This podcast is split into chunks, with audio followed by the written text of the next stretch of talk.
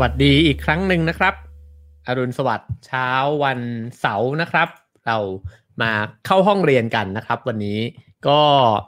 ถ้าเกิดว่าใครได้ติดตามเพจ r a l Finger นะครับ ก็คงจะเห็นการโปรโมทไปนะครับว่าเดือนนี้นะครับทั้งเดือนเราจะมีห้องเรียนออนไลน์นะครับกัน 4 สัปดาห์นะครับ ก็สามารถติดตามกันได้ตั้งแต่สัปดาห์นี้เป็นต้นไป แล้วก็ทุกเสาร์เช้านะครับ8โมงเช้าถึง9โมงเช้านะครับ เราจะมา พูดคุยกันนะครับ ก็ทั้งฟังนะครับแล้วก็ได้แบบฝึกหัดนะครับ กลับไปลองปฏิบัติกันดูนะครับ แล้วก็ลองมาฟีดแบ็กกันดูนะครับว่ามันจะมีอะไรเปลี่ยนแปลงไปในตัวเราบ้างนะครับห้องเรียนนี้เนี่ยตั้งชื่อเล่นๆนะครับสนุกๆว่า New Me in One Month นะครับก็คือว่าเราเนี่ยจะกลายไปเป็นตัวเราคนใหม่ได้ภายในเวลา 1 เดือน ได้ยังไงนะฮะก็ลองกันดูครับว่าเราจะเปลี่ยนแปลงเนี่ยไปได้มากน้อยแค่ไหนนะครับ แล้วก็โปรเจกต์นี้เนี่ยสนับสนุนโดยธนาคารจิตอาสา แล้วก็ความสุขประเทศไทยนะครับ แล้วก็สสสนะครับ จริงๆหัวข้อในวันนี้เนี่ยหยิบขึ้นมานะครับ แล้วก็ต่อยอดเนี่ยมาจากหนังสือเล่มนี้นะครับ ก็คือห้องเรียนเปลี่ยนโลกนะครับ จริง ๆ แล้วหนังสือเล่มนี้ก็ ต่อยอดมาจากคลาสเรียนคลาสหนึ่งนะครับที่มหาวิทยาลัยมหิดลนะครับ ซึ่งผู้สอนเนี่ยเดี๋ยววันนี้ก็จะเป็นคนที่จะมาพูดคุยกับเราในวันนี้เลยนะครับ นั่นก็คือดรสรยุทธ์รัตนพจนาตนะครับหรือว่าอาจารย์เอเชียนั่นเองนะครับ ถ้าเกิดว่าได้ติดตามช่อง r a w Finger Channel นะครับ หลาย ๆ ท่านก็น่าจะได้เห็นอ๋อแล้วก็ได้ฟังนะครับอาจารย์เอเชียไปแล้วครั้งหนึ่งนะครับ ตอนที่อาจารย์เนี่ยมาพูดคุยในหัวข้ออีคิไกนะครับ ก็ตอนนั้นก็ ฮิตมากนะครับใน YouTube ก็ฮิตมากเลย แล้วก็ตอนไลฟ์สดก็มีคนชอบเยอะมากเลยนะครับ ก็เชื่อว่าได้เรียนรู้จากอาจารย์เอเชียไปเยอะพอสมควรผมได้เรียนรู้เยอะมากนะครับ แล้วก็ในวันนี้ก็คิดว่าเราก็จะได้เรียนรู้เพิ่มเติมไปอีกนะครับ โอเคครับก็ไม่พูดพร่ำทำเพลงนะครับ เดี๋ยวเราจะค่อยๆ มาพูดคุยกับอาจารย์เอเชียกัน ผมเกินอีกนิดเดียวก็คือว่าจากที่ผมได้อ่านหนังสือเล่มนี้นะครับ ซึ่งก็เป็นหนังสือที่เล่าถึงห้องเรียนห้องหนึ่งนะฮะ ในคลาสที่อาจารย์เอเชียสอนเนี่ยมันบรรจุอยู่ในมหาวิทยาลัยนะครับ สิ่งที่ได้อ่านเนี่ยก็คือ feedback ของนักเรียนที่ได้เข้าไปเรียนในวิชานี้นะครับ แล้วก็สะท้อนออกมาเนี่ยค่อนข้างจะตรงกันมากเลย หลาย ๆ คนเนี่ยพูดบอกว่าไม่เคยเจอวิชาอะไรแบบนี้มาก่อนนะครับ เช่น บางคนก็บอกว่านี่มันคือการเรียนเหรอมันไม่เห็นมีบทเรียนมันเหมือนแบบ มันไม่มีอะไรมาสอนนะเหมือนกับว่าไม่ได้มี เนื้อหานะครับที่จะเตรียมมาสอนแต่ว่านักเรียนเนี่ยสามารถที่จะเรียนรู้ร่วมกันได้นะครับ บางคนก็พูดบอกว่าเหมือนเรามานั่งคุยกัน แล้วก็ได้เรียนรู้ คือวิธีการในการสอนในการเรียนเนี่ยมันค่อนข้างเซอร์ไพรส์ผู้เรียนอยู่เยอะเลยนะครับมีการให้นักเรียนเนี่ยต้องให้คะแนนตัวเองด้วยตอนที่ทำสอบนะครับ แล้วก็เพื่อนๆก็จะให้คะแนน นักเรียนด้วยนะครับ เดี๋ยวเราไปดูในรายละเอียดกันนะครับ แต่ว่าไอ้เจ้าวิธีการที่มันเซอร์ไพรส์แบบนี้เนี่ยมันกลับให้ผลลัพธ์ที่น่าสนใจนะครับ เพราะว่าหลาย ๆ คนเนี่ยสะท้อนออกมาว่า พวกเขาเนี่ยออไม่เคยได้ความรู้สึกแบบนี้นะครับ ไม่เคยรู้สึกว่าได้ถูกรับฟัง ไม่เคยรู้สึกว่าได้หัดฟังคนอื่นนะครับ แล้วก็มากกว่านั้นก็คือ พอเรียนไปเรื่อย ๆ มันเหมือนได้ฟังเสียงหัวใจตัวเองด้วยนะครับ แล้วก็เข้าใจตัวเองมากขึ้น บางคนก็บอกว่า เออเฮ้ย ค้นพบเลยว่าที่จริงแล้วเนี่ยฉันต้องการอะไรนะครับ ก็เดี๋ยวเราลองมาดูนะครับว่ามันจะเป็นยังไงนะครับ เพราะฉะนั้นขอเชิญพบกับแขกรับเชิญของเราในวันนี้นะครับ อาจารย์เอเชีย ดรสรยุทธ์รัตนพจนาถนะครับ สวัสดีนะครับ อาจารย์ครับ ผมเปิด สวัสดีครับคุณเอสวัสดีครับ ท่านผู้ฟังผู้ชมทางบ้านนะครับผมครับ ครับผม ก็อาจจะเริ่มต้นจากการรู้จัก อาจารย์ของเราก่อนแล้วกันนะครับ จะให้อาจารย์ช่วยเล่าประวัติของตัวเองสักนิดหนึ่งครับผม ครับก็อ่าผมก็เป็นลูกชายคนเล็กเกิดในครอบครัวคนจีนครับ ฐานะก็ผมคิดว่าอ่าปานกลางนะฮะก็เป็นคนชอบเรียนครับ เป็นคนบ้าเรียนชอบมาก อ่า สมัยประถมเนี่ย ผมอ่านหนังสือ บางวิชาเนี่ยผมอ่านหนังสือจบก่อนเปิดเทอมนะครับ ก็ชอบอค้นหาความรู้อะไรเงี้ยจะพอมามปลายได้ทุนพสวทเนี่ยก็ชอบทำวิจัย ช่วงช่วงมห้าขึ้นมหกเนี่ย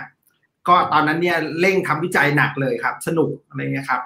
จจำได้ว่าตอนนั้นปิดเทอมใหญ่ประมาณสองเดือนกับสามเดือนเนี่ย ผมได้อยู่บ้าน เรียกว่าอยู่บ้านยี่สิบสี่ชั่วโมงเนี่ยครับ อยู่สองครั้ง ที่เหลือเนี่ยกินนอนในแลบอะไรเงี้ยครับ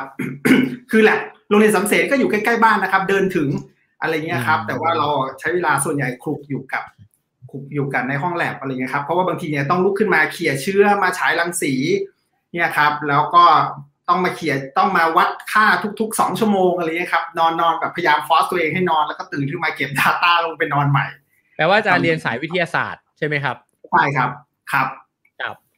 ตอนนั้นเนี่ย ทำงานวิจัยเรื่องอการผ่าเหล่าหรือมิวเทชันของเชื้ออีโคไลแล้วก็วัดความเปลี่ยนแปลงคุณสมบัติอะไรเงี้ยครับ ก็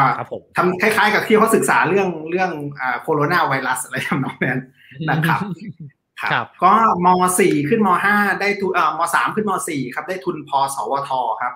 โครงการพัฒนาและส่งเสริมผู้มีความสามารถพิเศษพิเศษนะครับ ทางวิทยาศาสตร์และเทคโนโลยี นะครับหรือว่าหลายคนก็รู้จักชื่อในชื่อว่าโครงการช้างเผือกด้านวิทยาศาสตร์เนี่ยนะฮะครับก็เป็นสมัยช่วงที่ประเทศอินกำลังแคร์กำลังอินเรื่องเรื่องวิทยาศาสตร์มากๆเลยเนี่ยครับ แล้วก็จบเอกอ่าไปต่อเอกที่ที่อเมริกานะครับ แล้วก็กับช่วงที่มาทำวิจัยก็ได้เจอครูบาอาจารย์ที่สำคัญสำคัญหลายท่านครับ เจอท่านอาจารย์เสน่ห์จามริก อาจารย์ระพีสาคริก อาจารย์ประเวศวสีครูบาสุทธินันพ่อคำเดือง อาจารย์วิสุทธิ์ใบไม้เนี่ยครับก็ทำให้เราได้เหมือนกับได้เรียนกับจากเอกทักษะในในเรื่องนั้นๆ ของประเทศอะไรเงี้ยครับก็ทำให้เราได้เก็ตเลยว่าอ๋อไอ้เจ้าการเรียนรู้เนี่ยมันมันสำคัญมหาศาลยังไงเลยครับจะว่าไปมันก็เหมือนกับการเดินทาง แล้วก็เราก็ไปเจออิคิไกของตัวเราเองนะฮะก็เลยรู้สึกว่ามันเหมือนกับระเบิดที่มันมันพลังมันมันหลุดออกมาอะไรเงี้ยฮะก็เลยรู้สึกว่าได้ได้ ได้ไปทำอะไรที่รู้สึกว่ามันมันอินมันคอนเน็กกับตัวเองมาก ๆเลย ครับ กลับมาก็ได้ทำโปรเจกต์ที่มันเกี่ยวข้องกับเรื่องกระบวนการเรียนรู้เรื่องการเรียนรู้เรื่อยๆนะฮะทั้งอตอนที่ทำทำวิจัยกลับมาก็มาสอน ที่แรกที่ไปสอนคือสอนเรื่องสิทธิมนุษยชนครับครับผมครับอยู่กับอยู่กับโครงการสอนด้านสิทธิมนุษยชนของของธรรมหิดลเนี่ยครับมีงานวิจัยกับสกว ที่ต้องเดินทางไปทั่วประเทศส่งเสริมกระบวนการเรียนรู้ครับ แล้วก็ทำช่วงหลังก็มาทำงานกับสสสครับ ก็แต่ว่าทั้งเรื่องทั้งหมด เส้นเรื่องทั้งหมดเนี่ยเป็นเรื่องของกระบวนการเรียนรู้ทั้งหมดครับ อืม เมื่อกี้ที่อาจารย์บอกว่า พอได้เรียนรู้ไปเรื่อยๆเนี่ยมันเหมือนกับว่ามันปิ๊งมากเลยว่าเออการเรียนรู้มันสำคัญมากเนี่ยครับ อะไรหรือโมเมนต์ไหนที่มันทำให้อาจารย์รู้สึกว่ามันปิ๊งขึ้นมาว่าเออฉันชอบไอการเรียนรู้นี่มากเลยครับ ผมคิดว่าคน คนดูบอลอย่างคุณเอ๋เนี่ยครับ ก็จะเก็ตครับว่าเวลาเรา เวลาเราอินกับมันอะเราไม่ต้องนอนเราไม่ต้องกินได้หรือเวลาเราไปวิ่งอย่างเงี้ยครับ ใช่ไหมเราแบบมัน มันทำอะไรที่คนธรรมดาทั่วไปเขาไม่ทำแต่ว่า อะไรบางอย่างมันพาเราไปเล่นจริงเนี่ยแม้ว่ามันต้องใช้เวลาต้องใช้เวลาต้องใช้พลังต้องใช้อะไรเยอะนะครับ แต่ดูเหมือนมัน มันไม่ได้ให้เวลาเราไม่ได้ใช้เวลาแต่ว่าเราได้เราได้เวลากลับมา ครับ เหมือนกับเรื่องการฟังเนี่ยครับพี่ใหญ่วิสิตวังวินยูเนี่ยครับเคยเคยบอกว่าเออเนี่ยเรื่องนี้มันมีพาราดอกซ์นะมันเหมือนความจริงคู่ขัดแย้งว่า ดูเหมือนมันจะใช้เวลา แต่ว่าจริง ๆ พอเราทำไปเราจะได้เวลากลับมา มันจะมีเวลาเหลือมากขึ้นในชีวิตเลยครับ เหมือนกับมันใช้แรง เราต้องลงแรง แต่ว่าทำไปทำมา เราจะได้แรงกลับมา เราจะมีแรงเพิ่มมากขึ้นทำนองเนี่ยครับ มันพอพอเรารู้ว่าเราไปเจอจุดนั้นเนี่ย มันจะมันจะ ภาษาฝรั่งเรียกว่าสวิตสปอตนะครับ มันจะแบบมันจะฟล์แบบที่คราวที่แล้วเราคุยกันนะฮะ ว่ามันเหมือนกับเราพาตัวเองไปอยู่ในจุด ซึ่งมันมีแรงเสียดทานน้อยที่สุดอะแล้วอะไรอะไรในโลกก็ดูเหมือนมันจะเคลื่อนไปเนี่ยครับอืมครับ ทีนี้เนี่ยเออผมว่า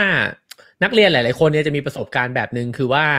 บางคนเนี่ยตั้งแต่เด็กเรียนมาก็รู้สึกว่าไม่ชอบการเรียนสักเท่าไหร่ไม่ค่อยชอบห้องเรียนอะไรเงี้ยนะครับ แต่บางคนไปเจอครูสักคนหนึ่งที่แบบ เออเว้ย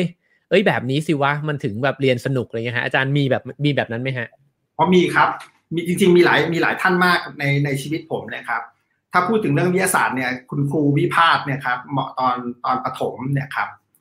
คุณครูเนี่ยอนุญาตให้ผมเป็นคนคราวที่แล้วที่ผมเล่าฟังว่าดูแลตู้ไฮดรา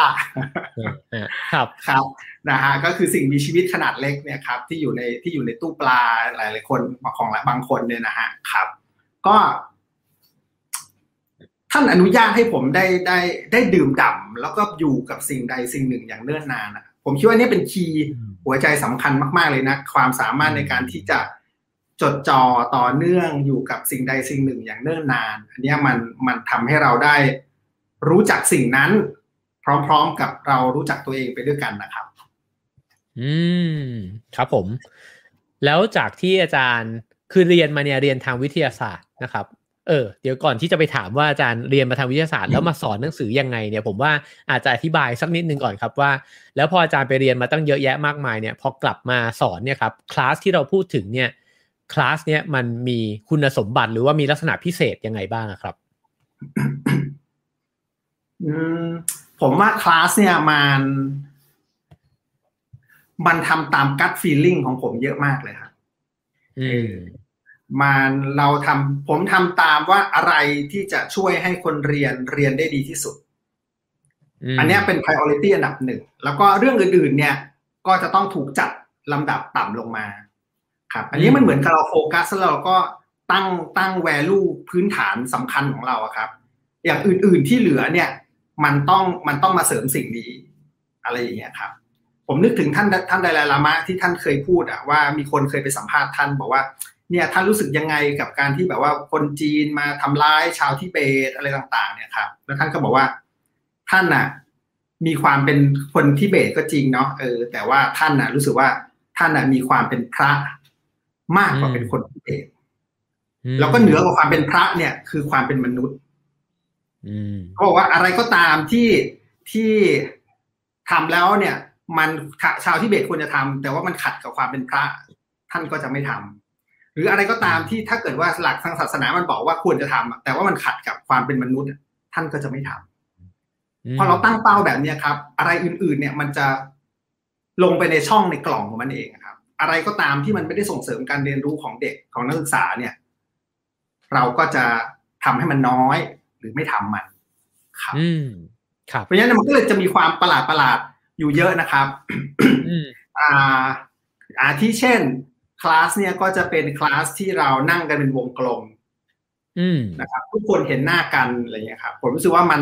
มันไม่ใช่การที่เราจะยืนอยู่หน้าห้อง แล้วก็ทุกคนหันหน้ามาทางนี้ คนหน้าสุดก็มองเห็นผม คนหลังสุดก็เห็นหัวเพื่อนคนหน้าหน้าอะไรอย่างเงี้ยครับเออเรานั่งกันเป็นวงกลมอ่าหลาย ๆ ครั้งเนี่ยบางมันจะมีบางคอร์สเนี่ยที่ผมตั้งเป้าไว้ในใจเลยว่า ผมจะต้องพานักศึกษาออกนอกห้องสี่เหลี่ยม ห้องเรียนเนี่ย ทุกครั้ง นะครับสอนสิบห้าสัปดาห์เนี่ยผมก็จะพาออกไปทั้งสิบห้าสัปดาห์อะไรเงี้ยครับ เคยไปเปิดมีคอร์สหนึ่งเนี่ย ผมไปเปิดคอร์สครั้งแรกเนี่ย ตอนนั้นเป็นบวชเป็นพระอยู่ครับ แล้วเปิดเทอมพอดีพอดีมีญาติมีญาติเสียอะไรเงี้ยครับ แล้วก็ผมก็ไปเปิดเปิดเปิดคอร์สครับ แล้วก็ไปเปิดในโรงแรม โรงแรม Miracle Grand ครับตอนนั้นเนี่ยพี่ใหญ่วิศิษฐ์เนี่ยอีกครั้งนึงนะครับ แกจัดเวิร์กช็อปอยู่เรื่องการฟังครับ แล้วผมรู้สึกว่า มันต้องแบบสร้างสร้าง impression อะ first impression กับนักศึกษาว่าคลาสเนี่ยมันหลุดออกนอกกรอบ ผมก็ไปเปิดคลาสในโรงแรม Miracle Grand ตอนนั้นเนี่ยมีสถานะเป็นพระ แล้วก็พาเขาไปเข้าเวิร์กช็อปคือผมคิดว่ามันน่าจะหาคลาสที่มันหลุดโลกไปกว่านี้ยากอยู่พอสมควรนะครับถ้ามากกว่านี้ต้องแบบแดนเนรมิตอะไรเงี้ยแล้วฮะครับบางปีเนี่ยผมก็ไปเปิดผมก็ไปเปิดคลาสที่สวน หอศิลป์กรุงเทพ ซึ่งผมคิดว่ามันมันมันหลุดโลกนักศึกษาคณะวิทย์คงจะนึกไม่ออกว่า วิชาที่ว่าด้วยการจัดการทรัพยากรธรรมชาติและสิ่งแวดล้อม จะไปเรียนอะไรในหอศิลป์กรุงเทพอะไรอย่างนี้ครับครับผม คือจากที่ได้อ่านหนังสือครับ ผมจะสังเกตเห็นว่าฟีดแบ็จากนักเรียนเนี่ยส่วนใหญ่เนี่ยเรียนอย่างมีความสุขมากเลย จริง ๆ แล้วเนี่ยการเรียนรู้เนี่ยครับคือจริง ๆ อันนี้อาจจะบอกคุณผู้ชมสักนิดหนึ่งเพราะเชื่อว่าหลาย ๆ ท่านที่ชมอยู่เนี่ย ก็อาจจะไม่ได้อยู่ในวัยเรียนแล้วนะครับ แต่วันนี้เนี่ยเราอยากจะคุยกันในมิติว่า แม้ว่าเราอยู่ในวัยไหนเนี่ยเราต่างเรียนรู้ด้วยกันทั้งสิ้นนะครับ แล้วเราก็กำลังเรียนรู้อยู่ด้วยเช่นกันนะครับ แล้วสิ่งที่คุยกับอาจารย์เอเชียเนี่ยผมเชื่อว่าสามารถนำไปใช้ในการเรียนรู้ในชีวิตเราเนี่ยได้แบบยาวๆกันเลยนะครับกลับมาที่คำถามนะครับในหนังสือเนี่ยผมจะสังเกตเห็น feedback ว่าคนเรียนเนี่ยเขามีความสุข อาจารย์คิดว่าการเรียนรู้กับความสุขเนี่ยครับมันมันเกี่ยวเกี่ยวข้องกันยังไงครับ มันมันซ้อนกันครับ มัน overlap กันนะครับ ผมคิดว่าการเรียนรู้อย่างมีความสุขเนี่ย มันอาจจะไม่ได้นำไปสู่ความสุขจากการเรียนอืมอืมครับอาทิเช่นเนาะผมคิดว่านักศึกษานักเรียนนักศึกษาจำนวนหนึ่งในปัจจุบันเนี่ย เขาจะบอกว่าเรียนสนุกถ้าครูสอนสนุกสอนตลก อันนี้มันเป็นพื้นฐานเด็กไทยชอบเนี่ย ครูสอนสนุกครูสอนตลก เรียนแล้วง่ายทำข้อสอบได้ ได้เกรดดี ได้รับคำชมอืผมคิดว่าแค่เนี้ยนักเรียนจะบอกแล้วว่าวิชานี้เรียนสนุก มีความสุขเลยพอได้เกรดดีนี่มีมีความความสุสุขขเลยคในรับการเรียนใช่ป่ะครับเอออืมแต่ถามว่าเรียนจบแล้วว่าเขาจะมีความสุขจริงไหมอืมจบออกมาแล้วเขาไปเจอภาวะงานที่มันยากๆเนี่ย ที่ทำให้เขาบางทีบางคนเนี่ยไปอยู่ในงานบางงานสองสามเดือนก็ก็ต้องออกอะไรเงี้ย แล้วมันนำมาซึ่งความสุขเขาจริงไหม ผมคิดว่าการศึกษาการเรียนรู้ที่ดีมันต้องพาคนไปรู้จักตัวเอง ไปเข้าใจความจริงของชีวิตนะครับ แล้วก็ต้องพาเขาไปรู้จักโลกอืมข้างนอกเนี่ยแล้วก็เห็นความเชื่อมโยงกันอย่างแท้จริง ต้องคือเข้าถึงความจริงของทั้งโลก แล้วก็เข้าถึงความจริงของตัวเอง แล้วเขาอะจะถึงความสุข จากการเรียนรู้อืมซึ่งจริงๆแล้วเนี่ยมันมันหลายๆครั้งมันจะเจ็บปวดนะครับอืมเหมือนกับการวิ่งแหละนะครับ โยงกับคุณเอที่ท่านที่คุ้นเคยเรื่องการวิ่งอะหลายครั้งมันเจ็บปวดอะครับ มันวิ่งไปแล้วตะคริวกินแล้วต้องลากขาไปอีกหลายกิโล เนี่ยมันมันโคตรจะทรมานในเชิงฟิสิกอลในเชิงกายภาพอะแต่ว่ามันมีความสุขจากการได้ทำอะอืมครับครับ ทีนี้ไอ้เจ้า การรู้จักตัวเอง รู้จักความจริงของโลกเนี่ยนะครับ มันเกี่ยวข้องยังไงกับการที่ทำให้เราดำเนินชีวิตอย่างมีความสุขมากขึ้นนะครับ เพราะมันจะได้รู้อะครับว่าเราเราเกิดมาทำไม แล้วเราจะไปทำอะไรอีกอืมครับไม่งั้นอะเราก็จะได้เราก็จะใช้ชีวิตตามที่สังคมเขาบอกโลกมันบอกอะครับอย่างเช่นคนเก่งก็ไปลงล่องลงกล่องหมอ ไปลงกล่องวิศวะใช่ไหมครับไปลงกล่องนิเทศอะไรอย่างเงี้ยเออทั้งทั้งที่จริงแล้วเราอาจจะถนัดกับช่างฝีมือก็ได้ เราอาจจะถนัดกับงานศิลปะก็ได้อะไรอย่างเงี้ยครับเออมัน แต่ถ้าเกิดเรารู้จักตัวเองอะ มันจะรู้ว่าเราเราจะไปยังไงอะไรอย่างเงี้ยครับ อืมครับผมครับ ไอการเรียนรู้ว่าเราเกิดมาทำไมเนี่ย มันมันมันสอนกันได้เลยเหรอครับ ผมคิดว่าคอนเซปต์เรื่องสอนเนี่ยมันมันต้องปรับอะครับไอ้อืมว่าจริงๆแล้วเนี่ย มันไม่ได้มีใครสอนหรือว่าบอกเราอะผมคิดว่ามันการเรียนเรียนในห้องเรียนนะการศึกษา มันกลายเป็นก๊อปปี้ข้อมูลนะครับ ถ้าพูดให้มันแบบดรามาทายหน่อยนะ ก็เหมือนกับ ครูก็ไปครูก็ไปลอกคือหนังสือถูกหนังสือถูกส่งมาจากกรุงเทพใช่ไหมครับส่งไปทั่วประเทศอะไรอย่างเงี้ยครับ ครูก็ พยายามกินกินกินกินกินเข้าไปก๊อปปี้ก๊อปปี้เข้าไป แล้วก็ไปสำลักไปอ้วกออกแบบไปคายออกมาอันเนี้ยครับอืมคายออกมาตรงกับต้นฉบับหรือเปล่าก็ไม่รู้อะเด็กก็พยายามจะยัดยัดยัดยัดมันเข้าไป แล้วก็ไปในห้องสอบก็พยายามคายมันออกมา ถ้ามันคายตรงกับต้นฉบับก็ได้คะแนนอืมผมคิดว่าอันนี่มันไม่ใช่การเรียนรู้อะครับ ครับ อันนี้มันคือการ copy ข้อมูลแบบ copy paste copy paste copy paste อะแล้วแล้วทุกครั้งของการ copy และ paste ก็มีข้อมูลหล่นหายไปอื มมันไม่ได้ทำให้เรารู้จักตัวเองเลยอะครับอาจจะรู้จักตัวเองว่าโอเค ฉันไม่ชอบการเรียน เออครับ ถ้าอย่างนั้นเนี่ยแล้วเราจะมันมีวิธีการยังไงที่เราจะสามารถเรียนแล้วเรารู้จักตัวเองมากขึ้นได้ครับ เราก็ต้องเป็นเจ้าของการเรียนรู้ของตัวเองอย่างแท้จริงนะครับอืมครับครับ ผมคิดว่าอันเนี้ยมันจะช่วยเลย เพราะว่ามันทำให้ เราเลิกที่จะโทษคนอื่น แล้วก็เราเรากลับเอาดึงเอาหน้าที่เนี้ยกลับมาเป็นของเรา ซึ่งแน่นอนนะอืมมันจะกลายเป็นภาระนะครับ ในแง่ว่ามันเป็นหน้าที่ของเรา แต่ว่ามันจะทำให้เรา liberate เนาะปลดปล่อยปลดแอกตัวเองให้เป็นอิสรภาพ การเรียนรู้ของเราไม่ได้ถูกผูกหรือกำหนดโดยคนอื่นอีกต่อไป แต่ว่ามันถูกกำหนดด้วยตัวเราเอง ซึ่งแน่นอนถ้ามันโยงกับคนอื่นเนาะเราไม่ได้ลอยอยู่ในสุญญากาศนะครับ แต่ว่าแต่ว่ามันทำให้เราเนี่ยดึงเอาความสามารถในการจัดกระบวนการเรียนรู้สร้างกระบวนการเรียนรู้ให้กับตัวเราเองเนี่ยกลับมาสู่ตัวเรา อืมครับผม ไอ้เจ้าการเป็นเจ้าของการเรียนรู้ด้วยตัวเองเนี่ยครับ มันมันหมายความว่าอะไรครับ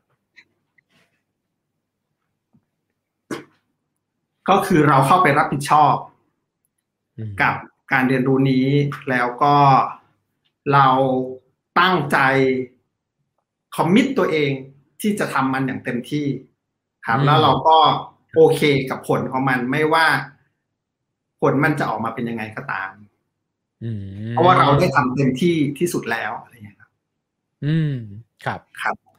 ผมเนี่ยจะรู้สึกตำแหน่งตำแหน่งกับคำถามที่คนมาจะถามว่าถ้าย้อนกลับไปได้ตอนเวลานั้นจะทำยังไงอะไรเงี้ยนะครับ เพราะว่าผมคิดว่า ถ้าย้อนกลับไปได้ตอนเวลานั้นนะเราจะทำเหมือนเดิมเป๊ะทุกทุกขณะชีวิตของเราครับผมคิดว่าเราไม่เคยเลือก second best choice เนาะตัวเลือกที่ดีที่สุดอันดับสองเลยแม้แต่ครั้งเดียวในชีวิต ทุกคนเลือกสิ่งที่ดีที่สุดสำหรับตัวเองเสมอทุกครั้ง ถ้าเขาเลือกได้นะ ถ้าเขาไม่โดนบังคับนะครับ เขาสามารถเขาจะเลือกสิ่งที่ดีที่สุดสำหรับตัวเองเสมอเพราะฉะนั้นเวลาย้อนเขาเขาย้อนกลับไป เขาก็จะเลือกไอ้สิ่งเดิมแหละ เพราะว่าณเวลานั้นน่ะ ความรู้ความสามารถเงื่อนไขปัจจัยทรัพยากรต่างๆ มันมาประชุมลงลงลงทำให้เขาได้ทำสิ่งนั้นได้เลือกสิ่งนั้นครับ อืมครับ คือพอฟังคำตอบอาจารย์เมื่อกี้ก็รู้สึกว่า เออ ถ้ามาวางทาบกับชีวิตเนี่ย ถ้าเราคิดว่าชีวิตมันคือการเรียนรู้เนี่ย แล้วการงานเนี่ยสมมติเราจะเป็นอาเทียบกับการงานก็ได้ แล้วเราแบบคอมมิตตัวเองว่าเราจะทำมันให้เต็มที่ที่สุด แล้วก็ไม่ว่าผลมันจะออกมาเป็นยังไงเนี่ย ก็ยอมรับในผลนั้น ถ้าไปเทียบกับความรักว่าแบบความรักเราก็อะทุ่มเทกับมันที่สุด ไม่ว่าผลมันจะออกมาเป็นไง มันก็คือการเรียนรู้อะไรเงี้ยนะฮะหรือการวิ่งก็เหมือนกันเลยครับ พอฟังอาจารย์ก็รู้สึกว่าเออไอมิติเนี้ยมันอาจจะ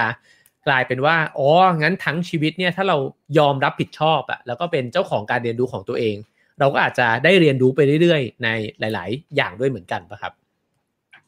ใช่ครับ แล้วมันจะเข้าไปอยู่ในทุกมิติของชีวิต และชีวิตเราก็จะไม่แยกเป็นส่วนๆ เหมือนภาษาจีนคำภาษาจีนที่เขาบอกว่าห้ามาแยกสังขารนะครับเราจะไม่ชีวิตเรามันจะไม่ถูกแบ่งเป็นช่องว่า ดูแลสุขภาพ ดูแลครอบครัวกำเป้าออกกำลังกาย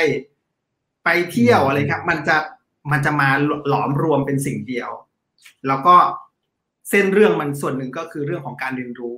แล้วเราก็จะดีขึ้นเรื่อยๆในเวอร์ชั่นของเรานะพอเรารู้ว่าเรากำลังทำอะไรครับ ถึงแม้ว่าเราจะยังไม่ได้ไปถึงเป้า หรือบางทีเนี่ยเราดีทัวร์นะเราอ้อมอะแต่เรารู้ว่ามันมีที่มาที่ไป เราจะรู้สึกโอเคกับตัวเอง เราจะรักตัวเองเป็นให้อภัยตัวเองเป็น แล้วพอเราทำเป็นเราก็จะรักคนอื่นเป็น แล้วก็ให้อภัยคนอื่นเป็น อืม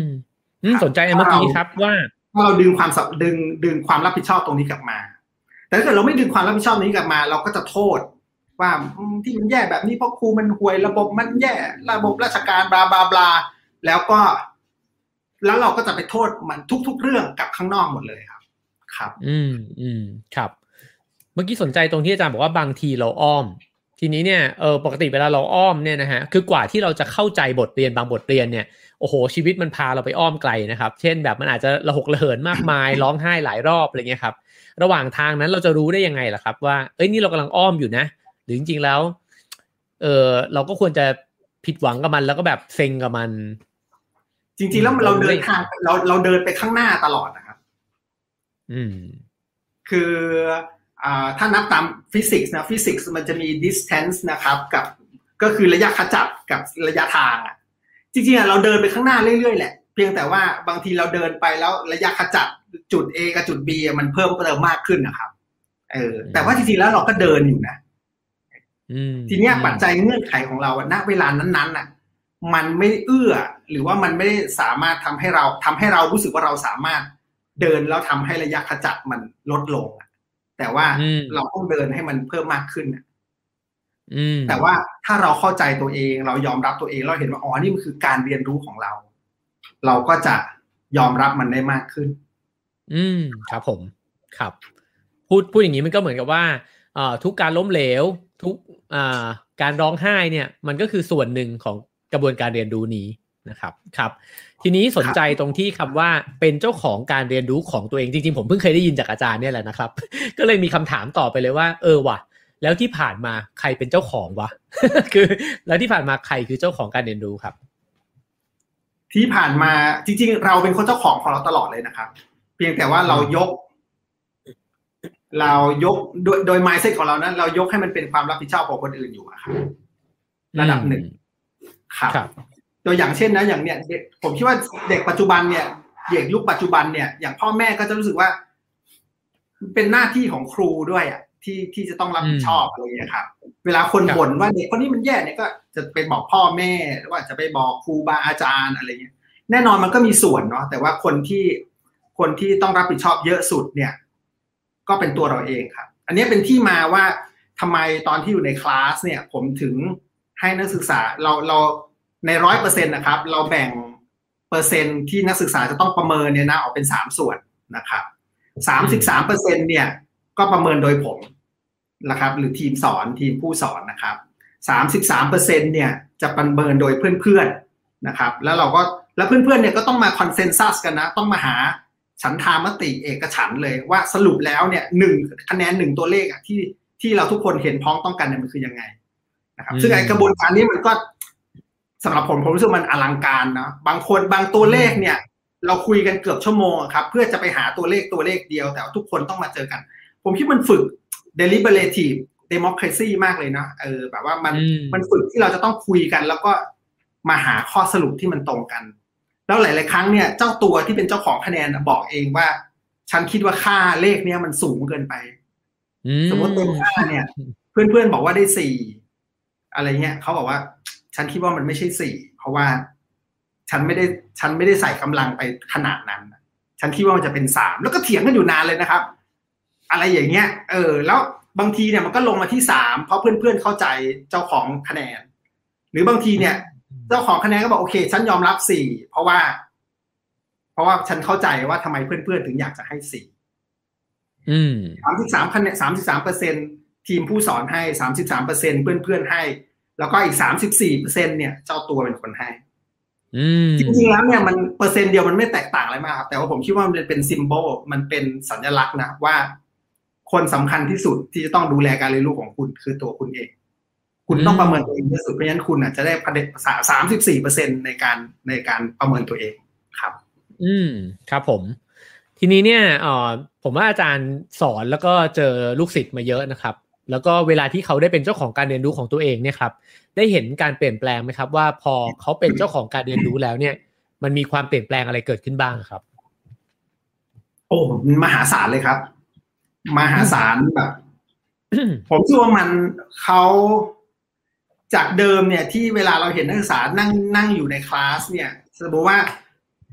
วิชาหนึ่งสามหน่วยกิจเขาจะต้องมาอยู่ในในในในคลาสสามชั่วโมงครับ ผมคิดว่าพวกเราที่เคยอยู่ในโรงเรียน เราก็อาจจะมีประสบการณ์นี้นะอ๋อโอเคอ่าวิชานี้สองชั่วโมงอะไรเงี้ยแต่ว่าจริงๆอะเราไม่ได้อยู่กับวิชานั้นสองชั่วโมงหรอกครับเพราะว่าไหนกว่าจะเข้ามาห้องเรียนกว่าจะนั่งกว่าจะนู่นนี่นั่นอะไรเงี้ยครับระหว่างเรียนก็เบื่อก็ใจก็ไหลออกไปข้างนอก อะไรเงี้ยใกล้ๆจะหมดเวลาก็ดูนาฬิกาเดี๋ยวจะได้ไปหรือยังอะไรเงี้ยยิ่งอยู่กันประมาณสักแบบชั่วโมงชั่วโมงครึ่ง แล้วที่เหลือในส่วนของที่เหลือในสัปดาห์ครับ เราก็แทบจะไม่นึกถึงเจ้าวิชานั้นเลยอืมวิชานั้นมันเหมือนกับมันลอยอยู่ในสุญญากาศแล้วเราก็ จะไปใส่ใจกับวิชานั้นตอนอยู่ในคลาสแล้วก็อืมมาใส่ใจวิชานั้นอีกทีหนึ่งตอนจะตอนจะเข้าห้องสอบก่อนใช่เข้าเลยห้องสอบเราก็ไปพยายามจะแบบอ่านอ่านอ่านอ่านมันก่อนก่อนสอบใช่ไหมครับแล้วสอบสอบสอบสอบเสร็จ สอบเสร็จเชื่อไหมครับ บางคนเนี่ยสอบตอนเช้าในตอนเย็นลืมไปละ ถามข้อมูลไอ้ที่เรียนเนี่ยจำไม่ได้แล้ว เพราะว่ามันต้องรีบไปเปิดแฟร์เปิดไฟล์เปิดแฟ้มใหม่ของวิชาต่อไปที่จะสอบมันคนละเรื่องกันกับกับไอ้การเรียนรู้ที่เราเป็นเจ้าของแล้วมันการเรียนรู้เรื่องชีวิตเราเลยครับ อืม อืม ครับผม แล้วแล้วพอ อะอันนั้นคือ before แล้ว after ล่ะครับ ทีนี้พออะได้เป็นเจ้าของการเรียนรู้แล้วเนี่ยไอความเปลี่ยนแปลงที่มันเกิดขึ้นกับตัวเขาคืออะไรฮะ เขาก็จะทำในสิ่งที่เขาไม่เคยคิดว่าเขาทำได้ อืม อืม อืม ครับ หลายคนเนี่ย เป็นคนที่ตัวเล็กๆเราก็ไม่กล้าพูดในชั้นเรียนเนี่ยครับ อืม เขาก็กล้าที่จะพูดกล้าที่จะยกมือ ตัวอย่างเช่น ตอนผมทำปีตอนผมอ่าทำวิจัยอ่าไปทำที่บุรีรัมย์เนี่ยนะครับ เป็นเป็นโรงเรียนที่คะแนนต่ำสุดเลย ของอำเภอนะครับถึงขนาดที่ตอนไปทำวิจัยเนี่ยตัวหัวหน้าประถมศึกษาของของอำเภอครับ มาหาผมถึงที่บ้านเลยมาขอร้อง บอกว่าอาจารย์แบบช่วยกรุณาอย่าเลือกโรงเรียนนี้เลย ได้โปรดเถอะอะไรอย่างเงี้ยเกรงว่ามันจะแบบนะอ่าแบบชื่อเสียงเฉาโฉไปทั่วประเทศอะไรอย่างเงี้ยครับผมไปทำวิจัยเนี่ยแล้วก็ชวนให้ครูเนี่ยไปสร้างกระบวนการเรียนรู้ให้เด็ก ให้เด็กมาได้ได้เป็นเจ้าของการเรียนรู้อะครับ มีวันหนึ่งครูขับรถเข้ามาในสวนป่าที่ผมอยู่ในสวนป่าครูบาสุทธินันเนี่ยมาถึงแล้วก็มาร้องไห้อะอืมผมว่าเกิดอะไรขึ้นครับอาจารย์อะไรเงี้ยบอกว่าแบบ แล้วแกก็พูดเป็นภาษาอีสานนะแบบแบบเนี่ยแบบ เด็กคนนั้นมันมันยกมือ เด็กคนนั้นมันยกมืออะไรเงี้ยผมว่าเด็กคนนั้นยกมือยังไงเหรอครับอะไรเงี้ยบอกว่าเนี่ยเด็กคนเนี้ยเป็นเด็กที่โดนโดนคือทุกคนแบบว่าเหมือนกับเป็นเด็กแบบว่า learning disable ทำนองนะครับ แบบว่าไม่สามารถเรียนรู้อะไรได้อะไรเงี้ยครับ อย่าอืมอย่าเรียกอืมอย่าว่าแต่จะยกมือเลยเนี่ยนะแค่สั่งการบ้านสั่งให้ตอบอะไรเงี้ยก็ไม่ทำเลยครับ แต่อยู่ๆวันนั้นวันหนึงเด็กก็ยกมือขึ้น แล้วก็ถามคำถาม ว่าอันเนี้ยมันแบบการเรียนอันเนี้ยมันคืออะไรอะไรเงี้ยแกบอกแกไปเล่าให้ครูทั้งโรงเรียนฟังไม่มีใครเชื่อเลย อืม ผมคิดแบบเนี้ยครับ ถ้าเราไปจุดพาเด็กไปเจอจุดเนะครับ แล้วเขาเขาอยากจะรู้ขึ้นมาแล้วเขาเป็นเจ้าของการเรียนรู้อะเขาจะลุกขึ้นมาทำอะไรบางอย่าง อืมอย่างคลาสที่ผมสอนนะครับ มีปีหนึ่งเนี่ย ผมบอกว่าเอาโอเคคลาสเนี่ยมันก็เป็นชื่อปกติเนาะเอออ่า แล้วเราก็มีกลุ่ม plus ขึ้นมาก็คือกลุ่มที่จะมาเป็น leadership เนี่ยครับครับก็จะมีคนยกมือขึ้นสมัครนะ มียกมือมาสี่คนสี่คนเนี่ยครับเขาจะไปศึกษาข้อมูลก่อนว่าเราจะเรียนอะไร แล้วเขาก็จะไปประชุมกันว่าเขาจะสอนคลาสเนี่ยเขาจะมาช่วยเป็นเจ้าของคลาสเนี่ยยังไงอืม ผมสอนวันพฤหัสนะครับ เย็นวันพุธเนี่ยเขาจะมาที่บ้าน แล้วก็มานำเสนอแผนการสอนของเขาอืมว่าเขาอะจะโฮสต์คลาสจะจะพาคลาสเนี่ยทำกิจกรรมอะไรบ้าง อืมครับ คือมันไม่ใช่แค่เด็กมา active learning มาตั้งใจเรียนนะครับ เขาอืมคิดเลยว่าเขาจะพาเพื่อนเรียนรู้อะไรยังไง แล้วเขาดีไซอืน์มคลาสเป็น ตั้งแต่ครับเรียนมหาลัยอะอืม ครับ ถ้าเราให้เขาเป็นเจ้าของการเรียนรู้เขาจะทำได้ แล้วเขาจะอยากทำอืมครับ โอเคครับผม โอ้ฟังแล้วเร้าใจนะครับ คือจริงๆอยากจะบอกว่าวันนี้ตอนช่วงท้ายเนี่ยก็จะชวนผู้ฟังทุกคนนะครับมามาร่วมเรียนรู้ไปด้วยกัน แล้วก็เป็นเจ้าของการเรียนรู้ของตัวเองนะครับ เดี๋ยวเราจะมีการบ้านมีแบบฝึกหัดให้ทำด้วยนะครับ แล้วก็เชื่อว่าเรามาดูพัฒนาการกันว่าเราจะได้เรียนรู้อะไรบ้างนะครับ ฟังอาจารย์เมื่อกี้มันรู้สึกว่า ถ้าเราเป็นเจ้าของการเรียนรู้ แล้วก็หัดที่จะมีสิ่งเนี้ยอยู่ในตัวเนี่ย มันเหมือนกับสิ่งต่างๆ ที่เราอยากจะตัดสินใจนะครับ ทั้งแบบบางคนก็บอกว่าอยากเปลี่ยนงาน หรือบางคนก็บอกว่าจริง ๆ แล้วรักอีกอย่างหนึ่งแต่ก็รู้สึกว่าไม่กล้าที่จะไปทำอะไรแบบนี้นะฮะ หรือกระทั่งเลือกเลือกเส้นทางชีวิตเนี่ย ถ้าเกิดว่ามันมีสปิริตแบบนี้มันอาจจะกล้ามากขึ้นก็เป็นไปได้นะครับ เพราะว่าอย่างตัวอย่างของเด็กเมื่อกี้ที่อาจารย์ยกตัวอย่างมาเนี่ย ผมว่ามันก็เป็นความเปลี่ยนแปลงที่ที่น่าตื่นเต้นมากเลยนะฮะ เมื่อกี้อาจารย์พูดมาคำหนึ่งว่าให้เขาโฮสต์ ห้องเรียนนะครับ เหมือนกับว่าเขาผมรู้สึกว่าอย่างหนึ่งจากที่ได้อ่านหนังสือเล่มเนี้ยก็คือหลาย ๆ คนเขาพูดว่าเหมือนกับครูเนี่ยหรืออาจารย์เนี่ยไม่ได้เป็นครูอะแต่เป็นโค้ชแต่เป็นอะไรสักอย่างที่เหมือนบรรเลงดนตรีอยู่อะไรแบบนั้นนะฮะอาจารย์เล่าให้ฟังสักนิดครับว่าถ้าไม่ใช่ครูเนี่ยบทบาทมันคืออะไรอะครับในในคลาสอะครับ ก็คำที่ที่สมัยปัจจุบันอาจจะเรียกว่าฟาบังครับ ก็คืออม facilitator เนาะก็คือผู้อำนวยการเรียนรู้อะไรเงี้ยครับ ครับ ผมคิดว่านักศึกษาหรือว่านักเรียนนะครับ จริงๆอะประการต้นนะเขาอยากได้เพื่อนนะครับอืมเขาอยากให้เขาอยากได้คนที่ที่ฟังเขาจริงครับๆคลาสผมเนี่ยอ่าคือซึ่งจริงๆก็ไม่ได้ผมสอนคนเดียวนะมีหลายคนมาช่วยสอนบางทีบางปีเนี่ยก็มีรุ่นพี่ที่เรียนจบแล้วนะครับ มาช่วยสอนในคลาสอะครับ หลายคนนะบอกว่าคือในคลาสเนี่ยเราจะมีเขียน reflection เยอะมากเลยนะครับ บ่อยทุกทุกทุกสัปดาห์สัปดาห์หนึ่งหลายครั้งอะไรอย่างเงี้ยครับ แล้วก็มีเขียนตอนท้ายด้วยเนี่ยนักศึกษาหลายคนเนี่ยบอกว่าชอบส่วนที่ชอบที่สุดก็คือส่วนเช็คอินก็คือเป็นอืมช่วงช่วงแรกของคลาสที่เราได้เช็คอินสภาวะอะครับ ว่าตอนนี้เป็นยังไงกันบ้างอะไรอย่างเงี้ยครับ ซึ่งบางวันเนี่ย เจ้าเช็คอินเนี่ยนะหมดไปชั่วโมงกว่าของสามชั่วโมง อืมอาจารย์อธิบายสักนิดนึงครับบางบางบางคนอาจจะยังไม่เคยผ่านช่วงเวลาเช็คอินครับ มันมันเป็นยังไงครับ ครับเช็คอินก็แค่ว่าเราก็นั่งกันเป็นวงกลมครับ แล้วเราก็มีการพูดอะไรบางอย่าง guided meditation หรืออะไรเงี้ยให้คนเนี่ยกลับมา พาตัวพาใจกลับมาอยู่ตรงนี้จริงอืๆมครับ แล้วก็ให้เขาได้สะท้อน เหมือนกับให้เขาได้มาอยู่ตรงนี้แล้วก็ได้สะท้อนสภาวะร่างกาย สภาวะจิตใจ อย่างอาทิเช่น ถ้าเกิดว่าเราอยู่ในคลาสชั้นเรียนทั่วไปนะครับ แล้วมีนักศึกษานั่งแล้วก็พงกเงี้ยจะหลับอย่างเงี้ยครับเนาะคนส่วนใหญ่ครูส่วนใหญ่ก็คงคิดว่าเฮ้ยนี่นี่อีตานี่นี่ไม่ตั้งใจเรียนเลยอะไรเงี้ยครับ เมื่อคืนสงสัยแบบเกมเมอร์เล่นเกมดึกมั้งอะไรเงี้ยหรือไม่ก็แอบดูบอลยูโรแอบดูบอลอะไรหรือเปล่าอะไรเงี้ยครับแต่ว่าถ้าเราได้ check in นะครับเราอาจจะได้รู้ว่าอ๋อเออเมื่อคืนแบบ แม่ไม่สบาย หรือว่าเมื่อคืนเขาท้องเสีย หรือว่าข้างๆบ้านไฟไหม้หรือว่าหม้อแปลงระเบิดหรืออะไรเงี้ยแล้วเราจะเราจะรู้ว่าเราจะ get แล้วก็อ๋อเออนะมันมันมีที่มาแบบเนี้ยครับ เราจะไม่โมเม assume ของเราไปไปก่อนเจ้ากิจกรรม check in เนี่ยครับมันทำให้เขารู้สึกว่าเขาอะได้ยินมีคนได้ยินเขา แล้วเขาก็ฝึกที่จะฟังคนอื่นเป็น หลายคนบอกเลยครับว่าช่วงเวลาเช็คอินเนี่ยเป็นช่วงเวลาที่ดีที่สุด เพราะเขาบอกว่าเขามามามหาวิทยาลัยเนี่ยนะในในช่วงเวลาชีวิตในสัปดาห์หนึ่งเนี่ยเจ็ดวันคูณยี่สิบสี่ชั่วโมงเนี่ย ช่วงเวลาเช็คอินอะเป็นช่วงเวลาที่เขารู้สึกว่ามีคนตั้งใจฟังเขาจริง ๆ ช่วงเวลา อืม เพราะฉะนั้นเนี่ยจริง ๆ มันไม่ได้ขึ้นอยู่กับปริมาณนะครับ แต่มันขึ้นอยู่กับคุณภาพ ขอให้เขาได้รู้สึกว่าเขามันมีคนตั้งใจฟัง ตั้งใจได้ยินเขาเพราะฉะนั้นเนี่ยเขาต้องการเพื่อนนะครับ เราเราเราก็เป็นเพื่อนกับเขานะแม้ว่าจะต่างวัยกันอะไรอย่างนี้ครับ แล้วก็แน่นอนเขาก็ต้องการฟาให้เราต้องการต้องการมีพื้นที่ที่เขาได้เรียนรู้ ทีเนี้ยเราก็ต้องจัดเงื่อนไขให้เขาเนี่ยได้เป็นเจ้าของการเรียนรู้แล้วก็กระโดดลงไป ไปมีประสบการณ์ตรงครับ แล้วเราก็ต้อง challenge ต้อง push เขาระดับหนึ่ง นะครับ เสมออ่าดันให้เขาจับท้าทายเขาได้เขาเป็นได้มากกว่าที่เขาคิดว่าเขาเป็นได้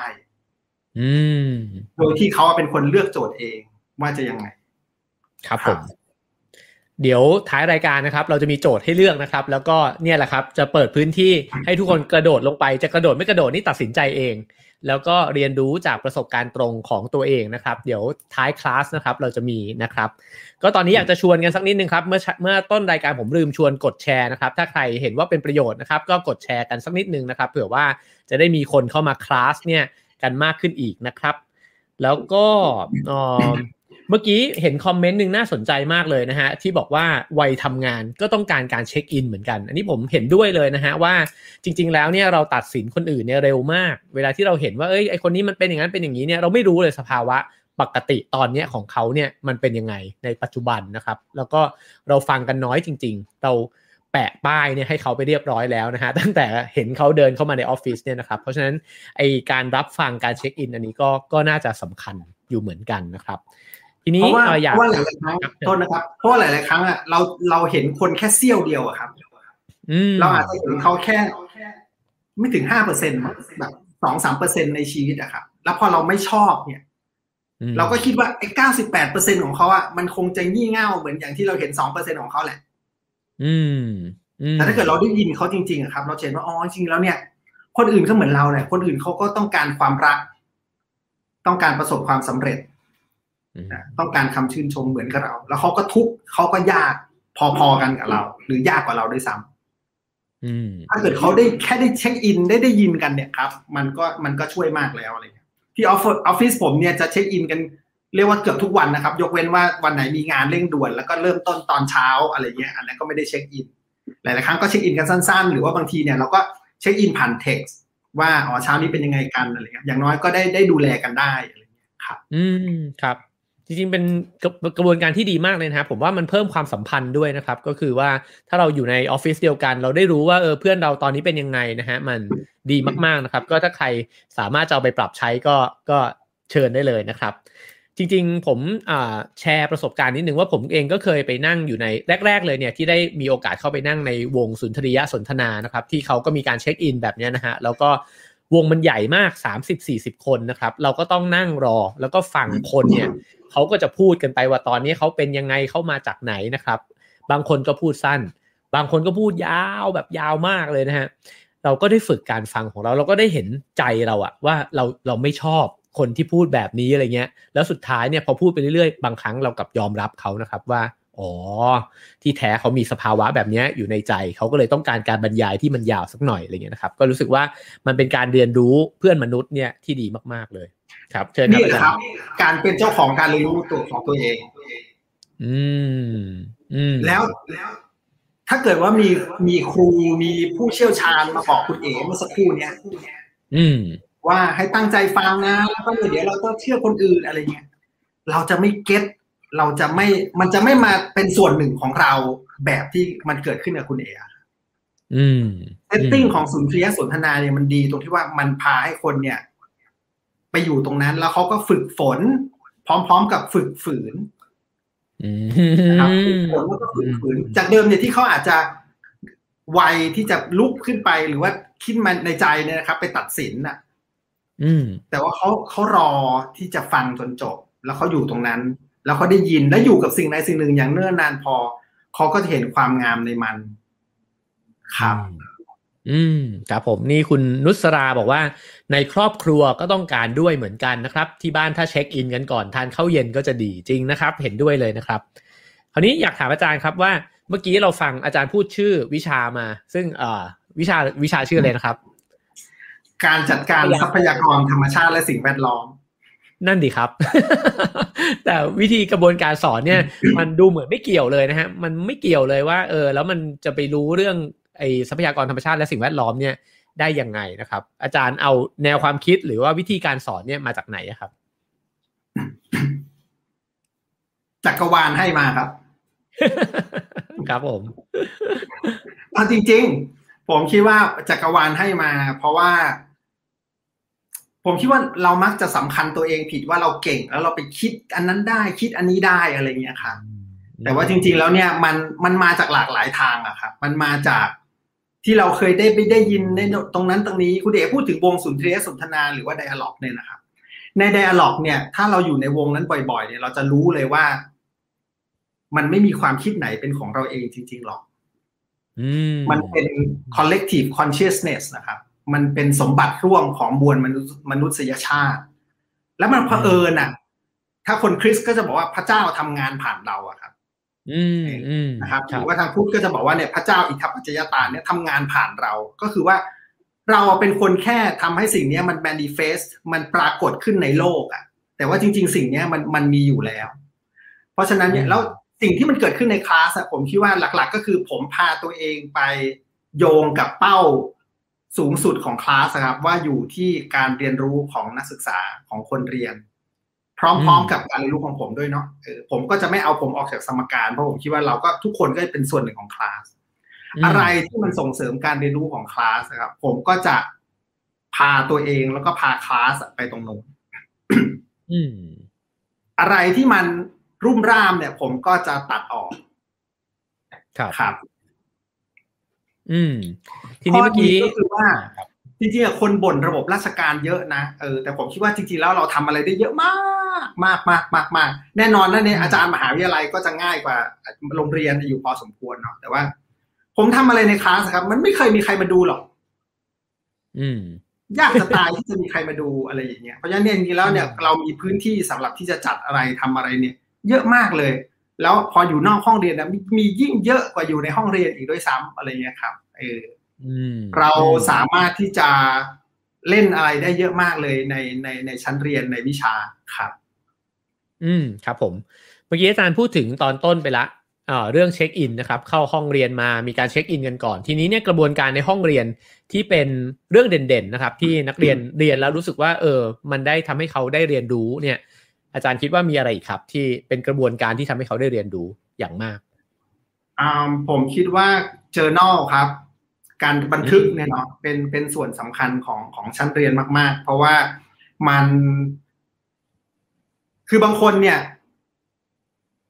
อยู่ในคลาสนั่งในคลาสเนี่ยครับ เราจะนึกไม่ออกเลยว่าเฮ้ยคนนี้เนี่ยมันคนเดียวกันกับคนที่เขียน journal นี้เหรอ อะไรเงี้ยครับบางคนเนี่ยอยู่ในคลาแทบจะไม่พูดเลยเลยนะครับ พูดเฉพาะพื้นที่ตอน check in แล้วก็ตอน check out ตอนท้ายของคลาส แต่พอเขาเขียนนะโหมันอลังการมากครับ มันมันวิจิตรมากเลย ในโลกในหัวของเขาเนี่ย แต่ว่าการพูดเนี่ยมันไม่ได้มันไม่ใช่พื้นที่หลักไพ่หลักของเขาในการที่เขาแสดงออกมาแแล้วเจอ n a l เนี่ยมันเป็นพื้นที่ที่จะว่าส่วนตัวก็ส่วนตัวระดับหนึ่งนะครับ คือเขาก็ได้คุยสื่อสารกับทีมผู้สอนนะครับ แล้วเราก็ได้คอมเมนต์ได้คุยอะไรอย่างนี้ครับหลายคนก็จะเล่าเลยครับ เรื่องที่บ้านเป็นพ่อแม่เลี้ยงเดี่ยวยังไง หรือว่าเขาเป็นดีเพรสอ่ายังไงอะไรนะครับ หรือว่าเขาเจอความสุขในชีวิตอะไรบ้างนะครับการที่มันมีเจอ n a l เนี่ยครับ แล้วก็ให้เขาได้เขียนอ่าอย่างผมเนี่ยก็จะบอกว่าอย่างบางคลาสก็จะเขียนสัปดาห์ละสามครั้ง บางคลาสก็จะเขียนสัปดาห์ละสองครั้งนักศึกษาเขาก็ต้องหอบเอาเจอ n a l พวกเนี้ยครับ มาส่งครับ มาส่งไว้ที่ห้องบางทีก็มาส่งที่บ้านนะครับ แล้วก็พวกเราคนสอนเนี่ยก็ตะลุยอ่านเลยครับ ผมก็เป็นคนอ่านค่อนข้างช้า ผมก็จะมีปัญหานิดนึงอะไรเงี้ยครับบางทีก็ได้คนอื่นช่วยกันอ่านเลยครับ แต่ว่าหลักๆก็เราก็จะคุยกับเขาครับ แล้วก็ช่วยช่วยพาเขาไปในเจอร์นี่ในการเดินทางในชีวิต ทั้งทางโลก แล้วก็ทางอารมณ์นะครับ แล้วก็ทางจิตวิญญาณของเขาอืม โอ้นี้น่าสนใจมากครับ คือผมงงนิดนึงว่าในห้องเรียนเรื่องทรัพยากรธรรมชาติและสิ่งแวดล้อมทำไมถึงเขียน journal เรื่องว่าชีวิตฉันเป็นยังไง มันเกี่ยวยังไงกับธรรมชาติและสิ่งแวดล้อมครับผม เพราะว่าเราจะจัดการทรัพยากรธรรมชาติและสิ่งแวดล้อมไม่ได้ ถ้าเราจัดการตัวเองไม่เป็น อืม อืม ครับ โลกเนี้ยที่มีปัญหาเนี่ย เพราะว่าเราไม่รู้จักตัวเองอืม เพราะเราไม่รู้จักว่าเราความสุขที่แท้คืออะไร เราจะเข้าถึงความสุขนั้นนะโดยไม่เบียดเบียนตัวเอง ไม่เบียดเบียนคนอื่นได้ยังไง เราก็เลยวิ่งแสวงหาไปของนะครับทรัพย์สินของลาบยศสรรเสริญเงินทองสิ่งของอืมทั้งที่จริงแล้วเนี่ย ความสุขที่แท้เนี่ยมันมันบางบางทีมันไม่ได้ต้องการอะไรมาก คือมันแค่เรารู้จักตัวเองมีความสัมพันธ์ที่ดี ได้ใกล้ชิดธรรมชาติ มีงานที่เราเชื่อมีงานที่เรารัก อะไรอย่างเงี้ยครับ มันก็แค่เนี้ยมันก็แต่ว่าคนมันจะไปตรงนี้ได้ยังไง ถ้าเขาไม่รู้จักตัวเอง เจอนอกมันก็เป็นพื้นที่ที่ทำให้เขาได้ได้สะท้อนได้ ได้บอกเล่าตัวตนที่เขาดิบดิบๆไม่ต้องกลั่นกรองอะไรมาก แล้วก็มีคนที่รับฟังเขาโดยไม่ตัดสินเขาอะครับ อืมอืมครับผมครับทำยังไงถึงทำเมื่อกี้มีท่านหนึ่งถามมาว่า journal คืออะไรนะครับ ก็น่าจะเป็นบทบันทึกอาจารย์แปลว่าอะไรดีครับ journal ก็ บันทึกการเดินทางอะไรครับ คือผมมาชอบอืมเปรียบเทียบคลาสเป็นการเดินทางเนาะผมรู้สึกว่ามันครับมันเป็นเมตาฟอร์เป็นการเปรียบเทียบที่มันมันเห็นได้ชัดดี แล้วก็เขาแล้วการเดินทางมันก็มีหลายมิติ ทุกๆคนเดินทางไปเส้นเดียวกัน ไปพร้อมกัน แต่ว่าทุกๆ คนมีการเดินทางของตัวเอง แล้วทุกคนอืมก็มีความรู้สึกความเข้าใจกับการเดินทางนี้ไม่เหมือนกัน แล้วการเดินทางหนึ่งหนึ่งๆก็มีหลายมิติ มีมิติทางกายภาพเคลื่อนที่ไปตรงนี้ แต่แล้วก็มีมิติของความเจ็บปวดทางร่างกาย ความสนุกสนาน อะไรอย่างเงี้ยครับไปด้วยกันมันมีทั้งส่วนที่มันเป็น personal กับ collective เนาะส่วนบุคคลพร้อม ๆ กับความเป็นความเป็นชุมชนเป็นกลุ่มเนี่ยไปพร้อมกันนะครับเพราะฉะนั้น journal ก็เหมือนกับบันทึกการเดินทางคล้ายๆกับไดอารี่อะครับนะครับอืเอมออืมแต่ว่าครับผมอาจจะไม่ค่อยชอบเรียกไดอารี่ไม่อยากให้เรียกว่าไดอารี่เนี่ยมันไดอารี่เดี๋ยวคนมันจะไปตกร่องว่าไดอารี่จ๋าวันนี้ฉันมาอะไรอย่างเงี้ยครับ แต่อยากให้เขาได้ครับผมได้ได้ได้บันทึกการเดินทางการเติบโตการเรียนรู้ของเขาอะไรอย่างเงี้ยครับ อืมอืมเจอ journal เนี่ยมันทำให้คนเรียนอะ อยู่กับเนื้อหานะครับ หลายคนเนี่ยบอกว่าผมเนี่ยหลอนหลอนมากเลย ชอบไปหลอกหลอนเขาในในแม้กระทั่งนอนฝันนะครับเออครับอย่างชั้นเรียนเนี่ย บางคนเนี่ยบอกว่าโอ้โหแบบ อยู่กับ วิชาอาจารย์เนี่ยตามไปหลอกหลอนหนูทุกวันเลยหนูขึ้นรถเมล์หนูก็ต้องคอยคิดว่านี่มันจัดการทรัพยากรธรรมชาติยังไง หนูจะกินข้าวหนูจะคุยกับคนนู้นคนนี้ หนูจะขึ้นลิฟต์หนูจะเดินบันได หนูจะซื้อเสื้อผ้าแบบว่า อาจารย์ตามไปหลอนหนูหมดเลยอะไรอย่างเงี้ยมันเกิดขึ้นได้ไงครับไอ้อันเนี้ยไอ้ไอ้ไอ้ความหลอนเนี่ยเพราะว่าเมื่อกี้อาจารย์บอกว่าเราเนี่ยเรียนเสร็จเราวางไว้ในห้องสอบเสร็จเราก็โยนไว้ในห้องสอบแล้วแล้วอาจารย์ไปหลอนลูกศิษย์ขนาดนี้ได้ไงครับ ก็เพราะว่าเขา เทคมันเป็นเจ้าของการเรียนรู้ของเขาครับ อืม คือเขาก็อยากหาคำตอบอันนี้ด้วยตัวเองด้วยเหมือนกัน เพราะเขาอืมอยากจะรู้ว่าสำหรับตัวเขาแล้วอะการจัดการทรัพยากรธรรมชาติ ซึ่งก็คือการจัดการตัวเองนี่แหละ มันคืออะไร มันมีมิติไหนบ้างอืมันก็เลยไปอยู่ในโลกของเขาเองอะครับครับเมื่อกี้สนใจเรื่อง journal นิดนึงครับว่าเอออาจารย์พูดมาคำหนึ่งว่า ถ้าเกิด เขาเนี่ยต้องการคนที่สามารถบอกเล่าเรื่องราวได้โดยที่ไม่ถูกตัดสินนะครับ ผมคิดว่าเวลาเราเขียนอะไรส่งอาจารย์ส่งครูเนี่ยหรือส่งหัวหน้าเนี่ยโอ้โห เราไม่กล้าเขียนหรอกครับ คือไม่รู้ว่าเขียนผิดเขียนถูก หรือว่าเขียนไปเนี่ยเขาจะมองเรายังไงใช่ไหมครับ แต่เมื่อกี้จากที่อาจารย์เล่าเนี่ยมันมีหลายเรื่องเลยที่เปราะบางนะครับ เช่นเล่าว่าครอบครัวตัวเองเป็นยังไง โตมากับแม่แบบไหนนะครับ หรือว่าตัวเองอาจจะเป็นโรคซึมเศร้าอะไรยังไงอยู่เนี่ยมันอาจจะไม่ใช่เรื่องที่ทุกคนจะเปิดเผยออกมาได้เนี่ยครับ อะไรที่ทำให้เด็กๆเด็กนักเรียนในห้องเนี่ยถึงสามารถที่จะกล้าที่จะเขียน journal แบบนี้มาให้อาจารย์อ่านครับ เขาต้องมี direct experience ครับ ต้องมีประสบการณ์ตรง เขาต้องมีประสบการณ์ตรงในคลาสว่าเขาอยู่ในคลาสได้โดยที่ทีมผู้สอนหรือคนสอนเนี่ยไม่ตัดสินเขาขณะเดียวกันพร้อมๆกันนั้นน่ะเพื่อนเพื่อนน่ะก็ไม่ตัดสินเขา อันนี้มัน มันเสริมกันเองเนาะเออมันซินเนจี้กันนะครับ แล้วก็พอคนนึงทำเนี่ย มันเหนี่ยวนำให้คนอื่นๆนะทำด้วยนะครับอย่างในในบางคลาสเนี่ยครับ เราเลือกเราเราให้เลือกผมให้เลือกหนังสือ แต่ละคนเลือกหนังสือหนึ่งเล่มมารีวิวเนาะมาเขียนรีวิว แล้วคนหนึ่งก็ต้องเขียนสี่ชิ้นอะไรอย่างเงี้ยครับ เป็น descriptive interpretative evaluative แล้วก็ free essay ของหนังสือเล่มหนึ่งหนึ่ง บางคนเลือกอะไรนะหนังสือเรื่องอะไรยี่สิบวิธีกะตายอะไรอย่างเงี้ยครับเนาะแล้วก็ในเจอแนลเขาเนี่ยเต็มไปด้วยเลือดนะครับ เลือดตัวเองนะครับ เอาเลือดตัวเองเนี่ยมาเขียนมาอะไรอย่างเงี้ยครับ คือมันเป็นภาวะปั่นป่วนภายในอะไรเงี้ยครับ แต่ว่าเขารู้สึกปลอดภัยที่เขาจะได้เล่าครับปัจจุบันเนี่ยเธอเป็นคนแบบทำเสื้อผ้าแฟชั่นดีไซเนอร์เออกูตูที่แบบโด่งดังนะครับ มีงานจากยุโรปนี่เข้ามาตลอดเต็มแบบคิวยาวไป แล้วตอนแรกอะครับ เรียนจบอะจบคณะจบคณะวิทย์นะครับ ก็ไปต่อนิติวิทยาศาสตร์ ครับ เรียนกับคุณหมอพรทิพย์เนี่ยครับ แล้วก็เรียนเรียนไปแล้วเขาก็เลิกเรียน บอกว่าจะไปเรียน fashion design อะไรเงี้ย ซึ่งแบบที่บ้านก็งงว่าแบบ เอ๊ะจะดีเหรอมันจะอะไรเงี้ยครับแต่ว่าพอเขาเป็นเจ้าของการเรียนรู้ของตัวเองอะครับผมคิดว่าเขารู้อะว่า ฉันต้องไปทางเนี้ยไอ้ไอ้ฟีไอ้ดีไซเนอร์เนี่ย fashion design เนี่ยมันเรียกเราอะ มันเรียกเราให้เราไปอะแล้วพอเราไปปุ๊บเนี่ย เราจะไปเจอทางที่มัน least resistant นะครับ มีแรงเสียดทานที่น้อยที่สุด เราแค่เอาตัวเราไปวางตรงตำแหน่งแห่งที่เนี่ย ดูเหมือนโลกและจักรวาลอะมันมันไปด้วยกันอะไรเงี้ยครับคุณเอ๋เรียกตั้งชื่อ ตั้งชื่อซีรีส์นี้ว่า New Me in a Month เนาะใช่ไหมครับครับคนที่คนที่พูดถึงเรื่อง New New Me หรือว่า New Organ เนี่ยคนหนึ่งที่โด่งดังมากก็คือเกอร์เต้ใช่ไหมครับ เกอเต้ที่บอกว่าถ้าเราเพ่งพิจารณาสิ่งใดสิ่งหนึ่งอย่างเนิ่นนาน ฟังเขาอย่างเนิ่นนาน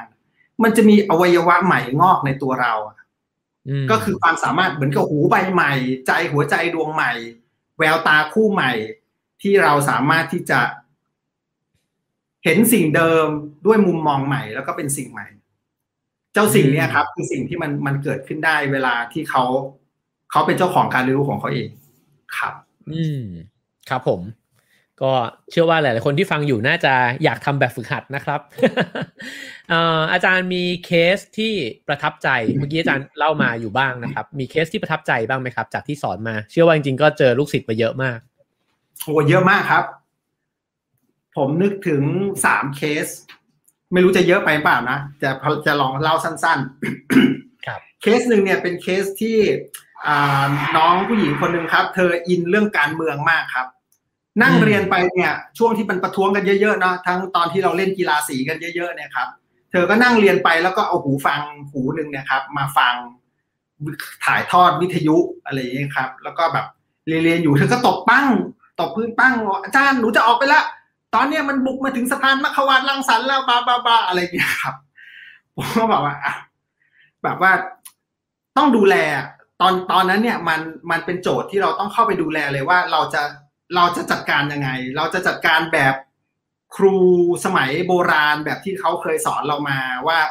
นี่เธอตั้งใจเรียนหน่อยสิเนี่ย ถอดหูฟังนั้นได้แล้ว ไม่ต้องไปฟังนี่มันวิชาเรียนนะตั้งใจมองหน้าฉันสิอะไรอย่างเงี้ย อืม แต่ว่าผมอะชวนคุยอะครับ แล้วก็ชวนทั้งวงคุย แล้วก็คุยเห็นว่าไอ้ที่เขาเรียนอยู่ในปัจจุบันเนี่ย วิชาเนี้ยมันจะไปโซฟ โจทย์ที่เธอกำลังจะเอาตัวเองออกไปอยู่ในความเสี่ยงที่เขายิงกันเนี่ย ได้ยังไง อืมคุยจนกระทั่งเธอ ผมคิดว่าเธอเชื่อ คือผมคิดว่าผมไม่ได้ใช้ power over นะแต่ผมใช้ power with ก็คือคุยให้เธอรู้สึกว่า เธอเก็ตว่าอ๋อไอการฟังในชั้นเรียน เรื่องการจัดการทรัพยากรธรรมชาติเนี่ย มันจะช่วยแก้ปัญหากีฬาสีในบ้านเมืองได้ยังไง แล้วเธอก็สามารถอยู่ตรงนี้ได้ นะครับ อันนี้กรณีหนึ่ง อีกกรณีหนึ่งอาทิเช่นมีมีครั้งหนึ่งเนี่ยตอนผมเดินเข้าไปในคลาสเนี่ยแล้วก็นักศึกษาก็คุยกันก็เก่งก็เก่งก็เก่งแล้วก็หัวเราะกันใหญ่เลย ผมก็ถามว่ามันเรื่องอะไรเหรอเขาก็บอกว่าเนี่ยเมื่อวานเนี่ยไปเรียนที่สารยา แล้วก็มีรุ่นพี่คนหนึ่งเนี่ยเขาเท้าเหม็นมากเลยเขาตัวเหม็น แล้วก็เท้าเหม็นมากเลยเขาก็เลยหัวลอกกันอะไรเงี้ยแล้วเขาก็ แกล้งพี่คนนั้นน่ะ ด้วยการที่พอพี่คนหนึ่งมานั่งฝั่งนี้คนนั้นนั่งฝั่งเนี้ยทั้งหมดเนี่ยจะย้ายมานั่งอีกฝั่งหนึ่งแล้วก็หัวเราะพี่คนนั้นอืมโอ้เป็นหนึ่งในครั้งที่ผมนะแบบ นี่พูดอีกก็ขนลุกอีกผมรู้สึกผมถูกท้าทายมากที่สุดในชีวิตครั้งหนึ่ง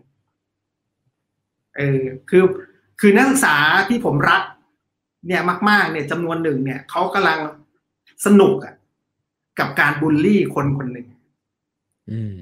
ผมรู้สึกผมต้องวางสิ่งอื่นในชั้นเรียนลง พูดแล้วจะพูดแล้วความรู้สึกมา ผมต้องไปดูแลอนาคตของคนคนนี้ของทั้งน้องของรุ่นพี่ของเขานะ แล้วก็ของทุกคนในคลาสเนี่ย ว่าทำยังไงเขาจะเขาจะก้าวข้าม ไปเป็นคนใหม่ที่ ที่ไม่ endorse แล้วก็ไม่ไม่ไม่บุลลีได้ อืมเราก็จัดคุยกันนะครับ แล้วก็ผมก็ให้เขาจับคู่กันเลย แล้วก็แล้วก็แบ่งกลุ่มย่อย แล้วก็ ตอนนั้นเนี่ย ถามว่าในวิชาแบบนี้ในน้ำโมเมนต์นั้นอะเราจะสอนยังไงครับ เราจะสอนว่าการบูลลี่มันไม่ดีนะ เธอควรจะเชื่อฟังคนเธอคือควรจะแบบรับฟังคนอื่นอะไรมันไม่เข้าหัวหรอกครับ แล้วถามว่าได้อันนี้ยังไงนะผมคิดว่าเนี่ยจักรวาลมอบมาครับ ผมแค่พาตัวไปอยู่ตรงนู้น แล้วก็อยู่ตรงนั้นแล้วผมมาทำไงดีวะแม่งครับโทษทีทำไงดีวะกับคลาสนี้อะไรเงี้ยผมให้เขาจับคู่คุยกันครับ แล้วก็คุยว่าเคยบ้างไหมในชีวิตของเขาที่เขารู้สึกว่าเขาเป็น minority เนาะไม่ว่าคุณจะ minority เพราะว่าคุณน้ำหนักเยอะเกิน ผอมเกิน เตี้ยเกิน สูงเกิน มินอริตี้เพราะว่าคุณรวยเกินเนาะจนเกิน หรือว่าอะไรบางอย่างอะเพื่อนๆมีกระเป๋า ฉันไม่มีกระเป๋า หรือว่าอะไรก็ตามคุณเคยไหมอะคุณเป็น LGBT อะไรเงี้ยหรือว่าอื่นๆอะแล้วก็คุยกัน แล้วก็มาคุยวงใหญ่ว่า เรารู้สึกยังไงตอนเราถูกทรีตเป็น minority เรารู้สึกว่าเราถูก abuse เราถูกบูลลี่เรารู้สึกยังไง อืม แล้วก็คุยกันนะครับ แล้วก็ แล้วก็ถามเขาว่าคุณรู้สึกยังไงกับรุ่นพี่คนนั้น แล้วก็ผมก็ชวนเขาไปต่อว่า แล้วเราจะจัดการกลับไป แก้สิ่งที่เขาได้ทำไปยังไงบ้าง อืมเขาก็คุยกันนะครับ แล้วเขาก็บอกเออเนี่ยเดี๋ยวเขาจะไปคุยกับพี่คนนั้น ผมบอกดีเฮิร์สเลย ซ้อม คุณจะไปคุยยังไง อืม นะครับแล้วเขาก็ได้ลองได้ลองว่าเออเขาจะเขาจะไปพูดยังไงทำยังไงให้มันไม่ใช่แบบ เออขอโทษนะ แล้วก็แบบไปเป็น power over อีกอะครับ แต่ว่าให้ความเข้าใจแล้วคุณจะบอกยังไง คุณอยากจะไปรู้ไหมว่าทำไมรุ่นพี่คนนั้นเขาถึงตัวเหม็นเท้าเหม็น คนที่มัน personal hygiene ไม่ดีเนี่ย สุขภาพอนามัยส่วนตัวไม่ดีมันต้องมีที่มาที่ไป คุณอยากจะไปรู้ไหมว่ายังไง แล้วคุณอยากจะไปช่วยแก้ปัญหาเขาไหมอะไรทำนองเนี่ยครับ เคสสุดท้ายอีกเคสหนึ่งเนี่ยผมนึกถึงคนหนึ่งครับ คนนี้นี่ปัจจุบันนี่เป็นติ่งเกาหลีนะครับ ไปเรียนภาษาเกาหลีอะไรต่างๆอะไรเยอะแยะคือแน่นอนนะ ผมคิดว่าอาจารย์ทุกคนจะมีนักเรียนโปรด นักศึกษาโปรด แล้วก็จะมีนักเรียนที่เขาเฉยๆงั้นๆ แล้วก็มีนักเรียนที่เขาไม่ถูกเคมีอะไรเงี้ยครับครับ นักศึกษาคนเนี้ยตกอยู่ในกลุ่มของ ผมรู้สึกเฉยๆช่วงแรกเนาะแล้วผมรู้สึกว่า สิ่งที่เธอพูดมันแบบของเก่าอะ มันก๊อปปี้มันเป็นของเดิมอะผมชอบของสดที่อยู่ตรงโน้นอะไรอย่างเงี้ยครับแล้วเวลาเธอจะพูดทีไรผมก็จะแบบว่า ไม่ค่อยได้สนใจมากอะไรเงี้ยครับเพราะรู้สึกอ๋อพูพูดกี่ทีกี่ทีจากประสบการณ์เดิมของเรานะพูดกี่ทีกี่ทีเหมือนเดิมเลย แล้วแบบมันแบบนิสมันดูดีมันอะไรอย่างเงี้ยครับผมโดยความไม่รู้ตัวของผมเนี่ย ผมก็จะ เวลาเธอพูดอะผมก็จะเอาแบบเอาโน้ตมาดู หรือต้องเตรียมสเต็ปถัดไปเนาะเพราะว่าไอ้จัดจัดแบบเนี้ยเราไม่สามารถเปิด powerpoint ฉายแผ่นใสไปเรื่อยๆ มันต้องคิดตลอดเวลาว่า next step ในคลาสคืออะไรอะไรอย่างเงี้ยครับหรือบางทีผมก็จะวิ่งไปเข้าห้องน้ำตอนเธอพูดอะไรมีวันหนึ่งเนี่ยเธอยกมือขึ้นมาในคลาสเลยครับ พูดว่าอาจารย์คะหนูรู้สึกว่าอาจารย์ไม่ค่อยสนใจหนูเลย หนูสงสัยว่าเกิดอะไรขึ้น หนูรู้สึกว่าเวลาที่หนูพูด อาจารย์จะไม่อยู่ในห้อง หรือว่าอาจารย์จะไม่ค่อยสนใจโอ้โหผมรู้สึกว่าหน้าชาเลยครับนี่พูดอีกก็ขนลุกอีกนะครับ เหมือนโดนตบหน้ากลางวงครับ ว่าแบบผมต้องแบบ แล้วผมตอนนั้น ผมรู้สึกผมถึงทางเลือกเลย ว่าฉันจะยังไง ฉันจะแก้ตัวไปน้ำขุ่นๆแล้วก็เป็นแบบนั่นหรือว่าฉันจะ อินติกจริงแท้กับตัวเอง ฉันจะออเทนติกอะไรอย่างเงี้ยครับแล้วผมก็ผมว่าเออ เราก็ต้องเลือกเส้นทางที่มันออเทนติกอะเราก็เราก็บอกเลยสารภาพว่าเออ เออว่ะขอบคุณนะ ที่บอกผม ผมก็มาเพิ่งมาสังเกตจริง ๆ ตอนนั้นเราก็ทำไปโดยไม่รู้นะครับ มันเป็นแบบออโต้มากเลยเนาะที่ผ่านมา เออว่า เออ ผมก็เพราะอย่างนี้นะ เพราะผมคิดว่าเนี่ย ตอนที่เธอพูดแบบนี้นะ ผมมักจะคิดว่าผมรู้หมดแล้ว อะไรเงี้ยเออแล้วก็แล้วผมก็โทษแล้วผมก็รับปากเธอ ต่อหน้าคลาสนะครับว่าผมจะไม่ทำแบบนั้นอีกเออผมก็ไม่รู้ว่าผมจะทำได้แค่ไหนแต่ผมรับปากว่าผมจะตั้งใจจะไม่ทำแบบนั้นอืมเดี๋ยวนี้เนี่ยเราสนิทกันมากเลยครับ บางทีเนี่ยเธอเข้ามากรุงเทพทีไรเธออยู่ต่างจังหวัดนะเข้าใจว่าอายุทยามเข้ามากรุงเทพทีไรเธอก็จะนัดเจอบ้างหรือว่าหิ้วของมาฝากเออมันมัน เนี่ยผมว่ามันมันเป็นคลาสที่มันโคตรจะแบบจริงอะแล้วมันก็เจ็บปวดนะหลายครั้งมันเจ็บปวดมากเลยคือแต่แผลเนี่ยถ้าเราไม่ไม่ขูดเนื้อตายออกแล้วใส่ยาเราก็จะไม่หายครับอืม ครับผม ขอบคุณอาจารย์มากเลยครับ ที่เล่าให้ฟังทั้งสามเคสนี่น่าประทับใจมากเลยนะครับ เคสที่สองนี่สั่นสะเทือนมาก ๆ ครับ ทีนี้เนี่ยน่าจะมาถึงช่วงท้ายๆนะครับ จริงๆมีคนฝากคำถามเข้ามาเยอะเลยนะฮะเดี๋ยวผมจะลองคัดเลือกแล้วก็นำมาถามอาจารย์เอเชียด้วยนะครับ ยังไงจะพยายามประคองให้ไม่เกินชั่วโมงครึ่งนะครับ ด้วยความเกรงใจทั้งอาจารย์ แล้วก็ทั้งเพื่อนๆผู้ชมนะครับทีนี้เนี่ยน่าจะมาถึงคำถามท้ายๆนะฮะช่วงท้ายๆ เราฟังกันมาเนี่ยได้เห็นวิธีการสอนและการเรียนรู้นะครับ ที่ผมว่าค่อนข้างแตกต่างไปจากที่เราเคยเรียนมาในห้องเรียนทั่ว ๆ ไปนะฮะ ทีนี้ถ้าถามถึงมิติว่าทั้งในห้องเรียนแล้วก็ในมิติของการเรียนรู้ในชีวิตเนี่ยครับ อะไรที่มันขัดขาดขัดขวางเราจากการเรียนรู้ครับอาจารย์ อืม ถ้าพูดถึงเรื่องนอกตัวก่อนเนาะเราก็อาจจะบ่นว่ามันคือระบบ อะไรเงี้ยนะครับ ว่าโอ้ราชการมันอย่างนั้นอย่างนี้อะไรเงี้ยเนาะเออถ้าพูดถึงในเซตติ้งของชั้นเรียนเนาะอาทิเช่นอย่างของราชการเนี่ยครับปัจจุบันเนี่ยมันมีสิ่งที่เรียกว่ามคอ นะครับอ่าเขาก็เรียกมคอมคอจนกระทั่งคนเนี่ยไม่รู้ว่ามันมาจากอะไรเนาะจริงๆเนี่ยมันคือกรอบมาตรฐานคุณวุฒิอุดมศึกษาแห่งชาติ ก็คือแผนการสอนเนี่ยครับที่อาจารย์จะต้องบอกเลยว่า นาทีนี้กี่นาทีทำอะไรกี่นาทีทำอะไรอะไรเงี้ยครับแต่ว่าเป็นที่จงเกลียดจงชังของคนสอนมากเลยครับ แล้วก็ แล้วจริงๆมันก็ส่งผลไปถึงนักคนเรียนเนาะเออแต่ว่าคนสอนเนี่ยผมไม่เจอเลยแม้แต่คนเดียวที่รู้สึกว่าไอ้เนี้ยมันช่วยครับมันเป็นงานเอกสาร paperwork ที่ไป load มากเลยเนาะจนกระทั่งมันมีคนเรียกกันเจ้ามคอเนี่ยครับว่า มัดคออาจารย์มคอไม่มีใครอ่าน อะไรอย่างเงี้ย ซึ่งมันก็จริงๆ ไม่มีใครอ่านจริงๆหรอกอะไรเงี้ยครับ ผมรู้สึกว่าเราต้องในฐานะคนสอนนะเราต้องปลดแอกตัวเราเองจากจากสิ่งนี้เนาะเออ ผมเนี่ยไม่ได้เป็นลูกศิษย์สายตรงอาจารย์สุลักษณ์นะแต่ว่าผมคิดว่าอาจารย์สุลักษณ์เนี่ยเป็นอาจารย์ผมในเรื่องของสอนความเป็นขบถผมรู้ว่าอ๋ออยากได้มคอฉันเขียนให้ผมเนี่ยโอ๊ยผมเขียนเสร็จแป๊บเดียวคืนเดียวผมเขียนเสร็จอะไรเงี้ยพออยู่ในชั้นเรียนเนี่ยฉันก็กลับมาตั้งเป้าการเรียนรู้ของคนเรียนเป็นเป็นเบอร์หนึ่งเพราะฉะนั้นใน setting เนี่ยผมคิดว่าคนสอนเนี่ยจะต้องปลดแอกตัวเองจาก จากสิ่งที่มันไม่ใช่สาระอะครับ ส่วนคนเรียนเนี่ยผมคิดว่าอะไรที่มันขัดขวางเราก็คือการที่เราเนี่ยไปเชื่อข้างนอก ฟัง noise อะครับ แต่ว่าไม่ได้มาฟัง calling ของตัวเอง แล้วก็ไม่มาเป็นเจ้าข้าวเจ้าของการเรียนรู้ของเรา เราต้องมี commitment แล้วก็ take responsibility กลับเอาดึงเอาความรับผิดชอบเนี่ยกลับมาเป็นของตัวเราครับ แล้วก็ทำมันอย่างเต็มที่สิ่งที่สำคัญอันนึงเนี่ยก็คือเรื่องของ community ครับ เรื่องของ ชุมชนของการเรียนรู้นะครับถ้าเราได้เรียนรู้กันเป็นกลุ่ม แล้วก็มีการสะท้อนตนเองเรียนรู้เป็นกลุ่มเนี่ยมันจะส่งพลังมาก ๆเลยเป็นสาเหตุที่ว่าการบ้านที่เดี๋ยวอาจจะให้วันนี้พวกเราพวกเราที่ฟังแล้วอาจจะอยากจะลองไปทำเลยตนเองเนี่ยก็ต้องได้ได้เจอนอครับ ได้บันทึกแล้วก็เดี๋ยวส่งมาเดี๋ยวจะช่วยอ่านอะไรเงี้ยครับ อืมครับผมว่าแล้วเราก็เข้าสู่เรื่องสำคัญเลยครับ เพราะว่าฟังกันมาเนี่ยผมว่า ทุกท่านถ้าอยากเรียนนะครับ คงฟังเฉยๆไม่ได้ แต่จะต้องลงมือด้วยนะครับ แล้วก็ได้ลองทำแบบฝึกหัดด้วยตัวเองนะครับ แล้วก็จะได้จะได้เขียน journal นะครับ เพราะอาจารย์บอกว่า journal เป็นเรื่องสำคัญมากที่จะ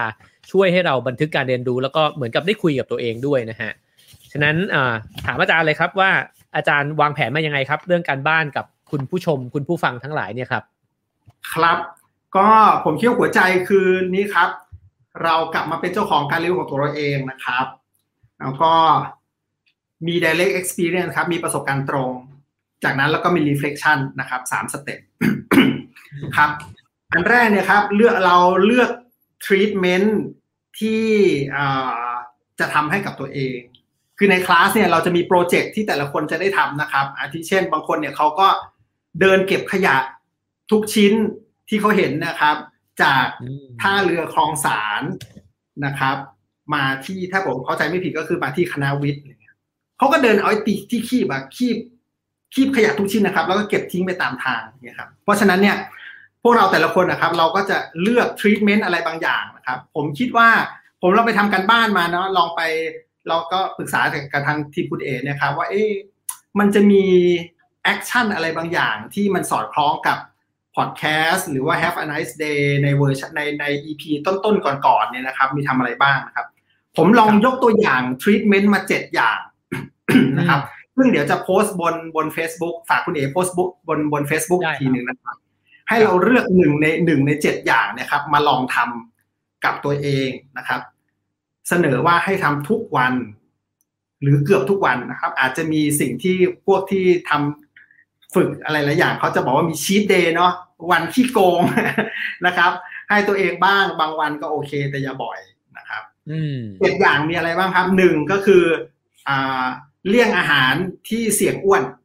นะครับ อันนี้ก็คือดูแลโจทย์ของคนจำนวนมากเนาะนะครับ ยิ่งอยู่กับ first from home นะครับ เลี่ยงอาหารเสี่ยงอ้วน เช่น งดขนมถุง งดน้ำหวาน งดของทอดอะไรเงี้ยครับ ทุกวันเป็นเวลาหนึ่งเดือนไปด้วยกันนะครับ อันนี้อันแรกนะครับ สองก็คืออ่านหนังสือวันละจุดจุดจุดหน้า ก็ขึ้นอยู่กับสปีดแล้วก็จังหวะของเรานะบางทีเราอาจจะบอกว่าโอเคชั้นห้าสิบหน้าล้วกันบางคนบอกร้อยหน้าอะไรเงี้ยก็อ่านทุกวันวันละห้าสิบหน้า อ่านทุกวันวันร้อยหน้าก็ตั้งเป้าของเราไว้เองนะครับ อันที่สามก็คือนอนเร็วตื่นเช้า ถ้าเดิมเนี่ยเราเข้านอนเที่ยงคืนนะครับ ก็อาจจะย้ายมาเป็นห้าทุ่มหรือว่าสี่ทุ่มนะครับ แล้วก็ตื่นเช้าขึ้น ลองดูซิว่ามันเกิดอะไรขึ้น นะครับ อันที่สี่นะครับ ก็คือวิ่งนะครับ ดูเหมือนจะมีแฟนคลับวิ่งอยู่หลายคนนะครับ ก็อาจจะบอกว่าเราวิ่งจำนวน x กิโลเมตรในหนึ่งสัปดาห์เนาะอาจจะเป็นสามสิบห้าสิบอะไรเงี้ยครับ ก็แล้วแต่เนาะเราเลือกอะไรนะครับ โดยที่อยากให้วิ่งทุกวันนะ ไม่ใช่ว่าเก็บเหมารวมไปวิ่งวันเสาร์แบบจะส่งกันบ้านแล้ววิ่งอะไรเงี้ยทีเดียวเนี้ยไม่ได้นะครับ ต้องวิ่งทุกวันหรือเกือบทุกวันนะครับ ห้าก็คือฟังโดยไม่มีความขัดแย้งกับคนในครอบครัว ลองฟังอย่างจริงจริงจังฟังจนได้ยินคนตรงหน้าอย่างจริง ๆ อะไรเงี้ยครับนะครับห้าก็คือไม่ทำอะไรเลยสิบห้านาทีต่อวันนะครับอ่าอันเนี้ยจริง ๆ อันเนี้ยมันสนุกนะอ่าภาษาอังกฤษเนี่ยตอนอยู่ในคลาสผมเรียกว่า do nothing for 15 minutes นะครับก็คือเราเนี่ยนั่งแล้วก็ จะยังไงก็ได้นะครับจะอยู่ในท่าที่เราสบายนั่งก็ได้จริงๆก็เดินก็ได้เนาะแต่ว่าไม่ทำอื่นๆอะไรเลยนะครับ พยายามที่จะไม่ไปคิดไม่ไปสไลด์ดูนู่นนี่ไม่เอาหนังสือมาอ่านอะไรอย่างนี้ครับ do nothing for 15 minutes นะครับ อันสุดท้ายอันที่ 7 ก็คือเชื่อมโยงกับธรรมชาติ 15 นาที หาเวลาที่เราจะไปเดินเชื่อมโยงกับธรรมชาตินะครับ เดินออกไปตามท้องถนนอะไรเงี้ยครับ แม้ว่าคนที่อยู่แบบอยู่ตึกแถวอยู่บ้านที่มันนั่นอะ มันก็มีธรรมชาติอยู่ข้างนอกนะครับแบบ ท้องฟ้าอากาศอะไรเงี้ยลมก็ใช่นะครับ เลือกทรีทเมนต์หนึ่งในเจ็ดอย่างนะครับ แล้วก็ทำกันไปสามสิบวันนะครับ อันนี้ step หนึ่งครับ step สองนะครับ ก็ให้ journal ครับ journal นี่ก็เขียนนะครับอ่าหลายคนอาจจะเขียนลงกระดาษเนาะเอ่อตอนที่คลาสล่าสุดที่ผมไปสอนเนี่ยนักศึกษาบอกว่าโอ้ไม่ได้เขียนใส่กระดาษมาตั้งแบบว่าสามสี่ปีแล้วค่ะอาจารย์เขียนใส่แบบ แท็บเล็ตหมดเลยอะไรเงี้ยเนาะก็แล้วแต่บางคนอาจจะเขียนใส่กระดาษนะครับ บางคนก็อาจจะเขียนใส่อุปกรณ์เครื่องมืออิเล็กทรอนิกส์ของตัวเองนะครับ เชียร์ให้เขียนอย่างน้อยสัปดาห์ละสองครั้งนะครับจะเขียนทุกวันก็ได้เนาะนะครับ แต่ว่าอย่างน้อยสัปดาห์ละสองครั้งนะครับ แล้วก็เดี๋ยวจะโพสต์ Google Form นะครับ ฝากคุณเอโพสต์ Google Form ไปบนเพจเนาะแล้วก็ให้พิมพ์มาส่ง นะครับ หรือว่า Copy มาส่งเนี่ยครับความยาวไม่เกินสักพันห้าร้อยคำแล้วกันนะฮะมันก็จะได้เนื้อหากำจำนวนหนึ่งกำลังดีเนาะไม่สั้นจนเกินไป ขณะเดียวกันก็ไม่ยาวจนเกินไปนะครับ ส่งสัปดาห์ละสองครั้งนะครับสาม step หนึ่งเลือกทรีทเมนต์ที่เราจะทำกับตัวเองนะครับทำต่อเนื่องกันทุกวันหรือกับทุกวัน 30 วันสองเจอนอสัปดาห์ละสองครั้งสามก็ส่งการบ้านนะครับ แล้วก็มีของแถมก็คือว่าใครที่ส่งกันบ้านนะครับ เดี๋ยวจะสุ่มนะครับ ส่งหนังสือนะครับ เดี๋ยวจะขอคุณเอ๋ส่งช่วยส่งหนังสือพร้อมลายเซ็นคุณเอ๋ให้หน่อยนะฮะครับผมเดี๋ยวผมก็จะส่งห้องเรียนเปลี่ยนโลก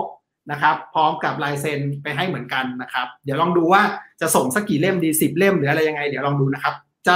ให้ทุกสัปดาห์เลยละกันนะฮะครับผมแล้วก็คนที่เขียน เจอ journal มานะครับ เดี๋ยวผมจะคัดมาบางส่วนให้คุณเออาจจะได้อ่านออกรายการครับ อืมครับ เพราะว่าเราก็จะถือเป็นการเรียนรู้ร่วมกันไปด้วยนะครับ ทีนี้ถามอาจารย์เพิ่มเติมอีกสักนิดนึงครับ ว่าใน journal เนี่ยจะต้องเขียนเขียนอะไรบ้างครับ ครับเขียนได้หลายอย่างเลยครับ เดี๋ยวผมจะใส่ว่าเขียนอะไรได้บ้างลงไปในฟอร์มด้วยนะฮะนะฮะก็อาจจะเขียนว่าเรา ตั้งใจจะทำอะไร แล้วก็ได้ทำไหม ได้ทำแล้วเป็นยังไงบ้าง มันเกิดความคิด แล้วก็เกิดความรู้สึกอะไรบ้างนะฮะแล้วก็อาจจะเขียนว่าทำไปแล้วเนี่ยมันเกิดคำถามอะไร อยากจะรู้อะไรเพิ่ม เกี่ยวกับตัวเราเอง อยากจะรู้อะไรเพิ่มเกี่ยวกับโลกเนี่ยครับ หรืออาจจะเขียนว่ามันเกิดการเรียนรู้อะไร เราได้เรียนรู้ได้เห็นอะไรเพิ่มทำนองนี้ครับ จริงๆมันค่อนข้างโอเพนนะครับ ค่อนข้างเปิดกว้างจริงๆจะเขียนอะไรมาก็ได้แหละ แต่ว่าถ้านึกไม่ออกว่าจะเขียนอะไรก็อาจจะเริ่มจากประเด็นเหล่านี้ ซึ่งเดี๋ยวจะเขียนใส่ไว้ใน Google Form ให้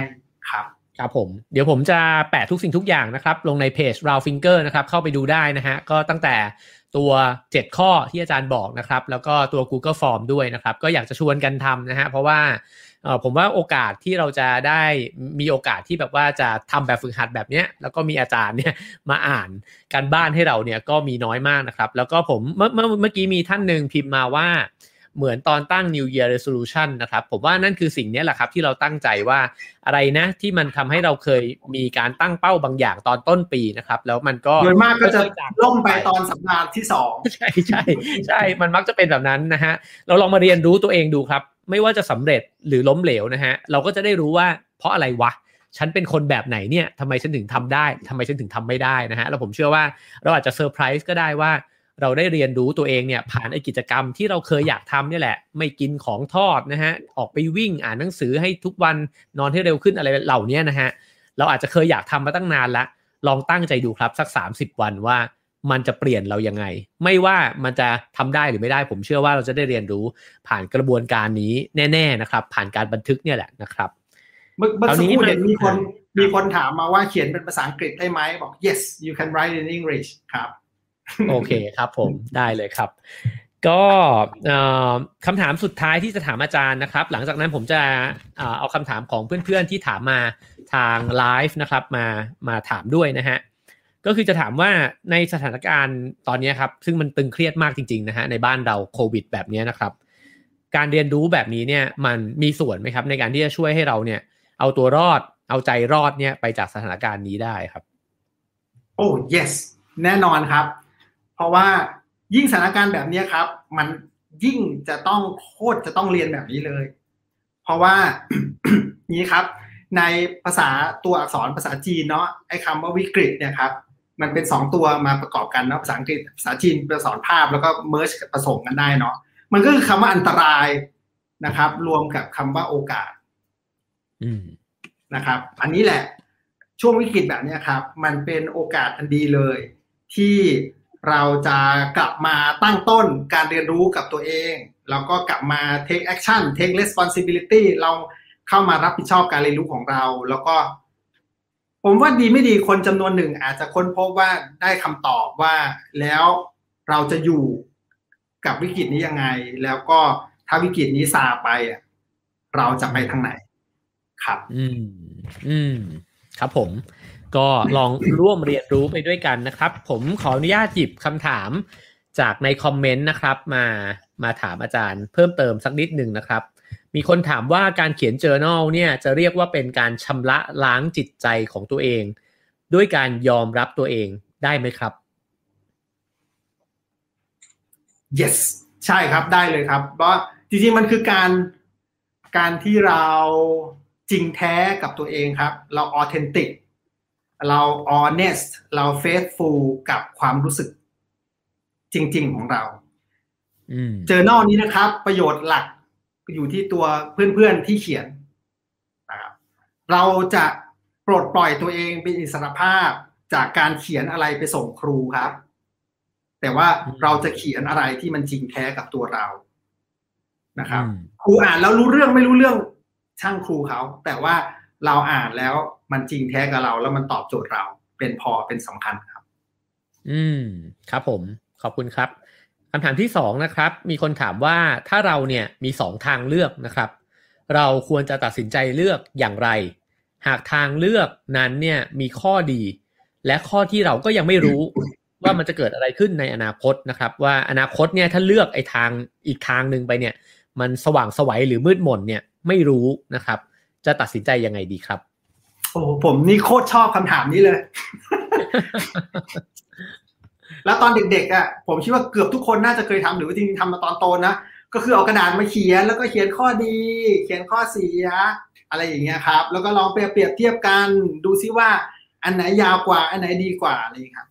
แล้วสุดท้ายนะ เราก็เลือกอันที่ใจเราบอกอืมไอ้ที่เขียนเขียนเนี่ย มันเขียนน่ะ ส่วนหนึ่งก็จะมาพยายามจะมาตอบตอบโจทย์ของเราแหละเพราะว่าจริง ๆ นะ คนลงท้ายบางคนก็เลือกไอ้ข้อที่มันไอ้ข้อความแย่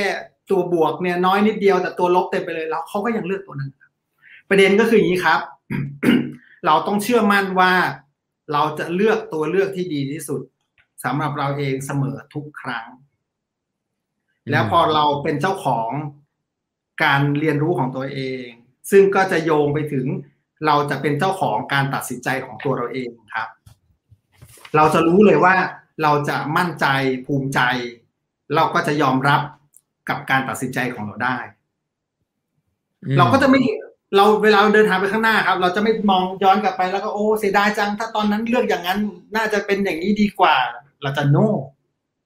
ตอนหน้าเราได้ตัดสินใจสิ่งที่มันดีที่สุดไปแล้ว แล้วตอนเนี้ยเราก็รับผิดชอบแล้วก็ยอมรับกับชีวิต ที่มันดีที่สุดในเวอร์ชั่นตอนนี้ เพราะว่าเราได้เลือกตัดสินใจที่ดีที่สุดไปแล้วตอนนั้น เสมออืมอืมครับ เพราะฉะนั้นเนี่ยก็คือเลือกไปเลยครับ ฟัง calling ข้างใน แล้วก็ตัดสินใจไป แล้วก็จงยิ้มรับแล้วก็โอบรับ สิ่งที่มันเกิดขึ้นนะครับ ว่าเราได้ทำดีที่สุดแล้วครับ อืม ขอบคุณครับอาจารย์ มีอาจารย์เกิร์กนะครับ อาจารย์เกิร์กบอกมาบอกว่าอยากให้เขียน journal เนี่ยเหมือนเขียนให้ตัวเองอ่านนะครับ เดี๋ยวสัปดาห์หน้าเราจะได้มาเรียนกับอาจารย์เกิร์กกันบ้างนะครับ ก็จะเป็นคลาสที่สองนะครับ ก็อย่าลืมนะครับเสาร์เสาร์เช้าเสาร์หน้านะครับ มาเจออาจารย์เกิร์กกันได้นะครับ เมื่อกี้ก็เห็นหลายท่านตั้งคำถามที่น่าสนใจนะครับอ่าคุณจุธามาศนะฮะถามว่า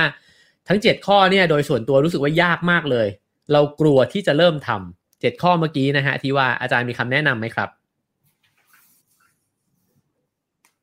ความกลัวนี่ดีนะ ความกลัวเนี่ยมันเป็นสัญญาณว่าเราเริ่มจะเอาจริงกับตัวเองนะครับ มันเป็นสัญญาณว่าเรามีชีวิตอยู่ แล้วเรารู้สึกได้ คนจำนวนหนึ่งเนี่ยไม่อแวร์ไม่ตระหนักกับความกลัวของตัวเองนะครับเออการที่เราได้เห็นความกลัวของตัวเองนี่ดีโคตรโคตรดีมาก ๆเลย แปลว่า เราเริ่มจะอยากจะเอาจริงกับมันอะแต่ว่ามีความกลัว แล้วก็คนที่กล้าหาญคืออะไรรู้ไหมครับ คนที่กล้าหาญคือคนที่มีความกลัว แต่ก็ยังทำมันอยู่ดีครับเนาะคนที่ไม่กลัวเรื่องนั้นเนี่ยเขาจะไม่ใช่คนที่กล้าเรื่องนั้นหรอกครับอาทิเช่นนะคนที่เราเห็นทำอะไรบ้างแหละที่มันอันตราย เช่น เดินไต่ลวดอย่างเงี้ยนะครับ ถ้าคนที่เดินไต่ลวดอะเขารู้สึกว่าเขาไม่ได้กลัวเจ้าเดินไต่ลวดนี้เลยอะ แล้วเขาก็เดินเดินไป เราจะถามว่าเขากล้าไหมผมจะไม่ค่อยเรียกว่าเขากล้าหรอกครับเพราะเขาไม่ได้ทำในสิ่งที่เขากลัวเลย เราต้องกลัวกลัวกล้ากับไอ้สิ่งที่เราจะทำเนี่ยครับ ถูกต้องแล้วครับ ประเด็นก็คือว่า ได้มีคอมมิชเมนต์แล้วก็ลงมือทำทำแล้วก็บันทึก ไม่ว่าผลจะเป็นยังไงครับ บันทึก แล้วเราก็จะได้เรียนรู้เกี่ยวกับตัวเราเอง แล้วสิ่งนี้มันถึงเป็นเป็นเรื่องของกระบวนการเรียนรู้ เพราะเป้าไม่ได้อยู่ที่ทำได้ในสามสิบวันนะครับ เป้าอยู่การเรียนรู้เกิดขึ้นระหว่างทางตลอดเลยครับ ตอนช่วงต้นก็จะมีการเรียนรู้อย่างหนึ่งเนาะแค่เราได้เลือกเนี่ยเราก็ได้เรียนรู้แล้วแหละ เราได้ทำไประหว่างทางเราก็เรียนรู้อย่างหนึ่งพอไปถึงปลายทางเนี่ย มันก็จะเกิดการรู้อย่างหนึ่งแต่มันจะไม่เกิดครับ ถ้าเราไม่ take action ถ้าเราไม่ทำถ้าเราไม่ลองลงมือครับ อืม ครับผม ขอบคุณครับอาจารย์เอ่อผมจะพยายามสกรีนนะฮะ จริง ๆคำถามน่าสนใจเยอะมากจริง ๆ ครับ เกรงใจอาจารย์ เราจะพยายาม ให้ไม่เกินชั่วโมงครึ่งแล้วกันนะครับ ครับ ได้ครับจะลดไปอีกนิดนึงก็ได้นะครับ แล้วแต่เกรงใจคุณเอ๋ไม่ทราบได้ทานอาหารเช้าหรือยัง ผมซัดขนมปังไปแล้วครับ โอเคครับอันนี้ก็น่าสนใจครับคำถามของคุณปวีนานะฮะ ถามว่าถ้าอยากเริ่มสนับสนุนการเป็นเจ้าของการเรียนรู้ของตัวเองให้กับลูกนะฮะ ซึ่งลูกอายุสองสามขวบเนี่ย เริ่มได้ยังไงบ้างครับ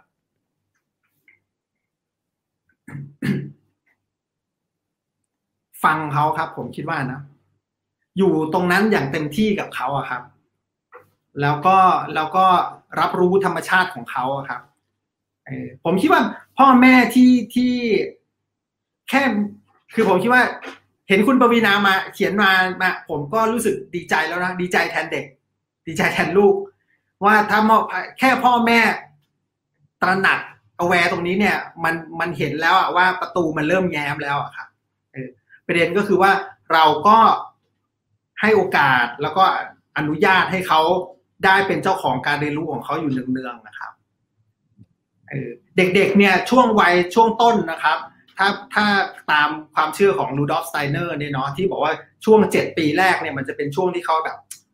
physical กายภาพ แล้วก็เน้นเรื่องความมุ่งมั่นเนาะเรื่องวิว หรือเจตจำนงอิสระเนี่ยครับช่วงแรกเนี่ยให้เขาได้ได้ take action ได้ลงไม้ลงมือ แล้วก็ได้เป็นเจ้าของการเรียนรู้ของตัวเองครับ ก็ฟังเขาหลัก ๆ ครับว่าเขาว่าเขาอ่าอะไรมีความมุ่งมั่นอะไร แล้วก็ให้ได้ลองอยู่กับสิ่งหนึ่งอย่างเนิ่นนานครับ อืม ครับผม โอ้คำถามน่าสนใจเยอะจริง ๆ ครับ เยอะจริง ๆ เลยเนี่ยเลือกไม่ถูกเลยนะฮะ คุณสมกมลนะฮะ ถามว่าทราบได้ยังไงครับ ว่าอันไหนคือ calling อันไหนคือ noise ครับ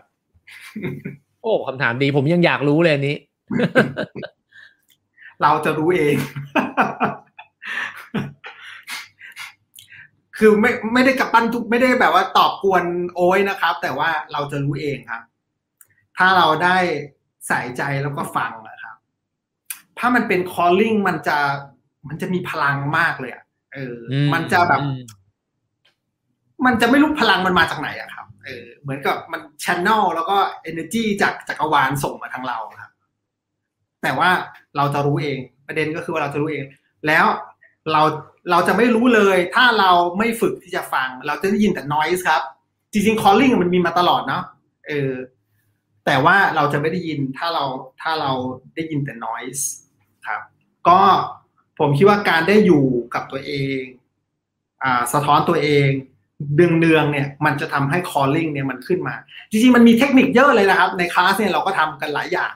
ทำ intuitive writing เนี่ยนะครับหรือว่ากิจกรรมที่เรียกว่าปากกาพาไปเนี่ยบางทีก็ทำให้มันเกิดสิ่งเราได้เห็นสิ่งนี้ได้ หรือเนี่ยได้หลายอย่างเลยครับอ่าอาจจะ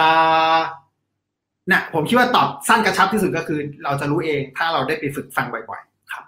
อืมครับผมไม่แน่ครับ อาจจะเรียนรู้ผ่านเดือนนี้ก็เป็นไปได้นะครับ อาจจะได้ยิน calling ของตัวเองชัดขึ้นก็ได้นะครับ คุณเจนถามว่าในเจ็ดข้อเนี่ยสามารถทำไปพร้อมกันได้ไหม ขยันมากเลยครับ คุณเจน ข้อเดียวที่ผมก็ขยันมากเลยฮะได้ครับอ่าแต่อยากให้เลือกข้อใดข้อหนึ่งเป็นข้อหลัก ที่เหลือๆก็ทำได้ ประเด็นก็คือ journal แล้วก็พอเวลา journal นะครับ มันอาจจะมีคำอธิบายจากตัวเราออกมาว่าทำไมเราเลือกเจ็ดข้อ แล้วทำไปแล้วมันเกิดอะไรขึ้น แล้วผมคิดว่า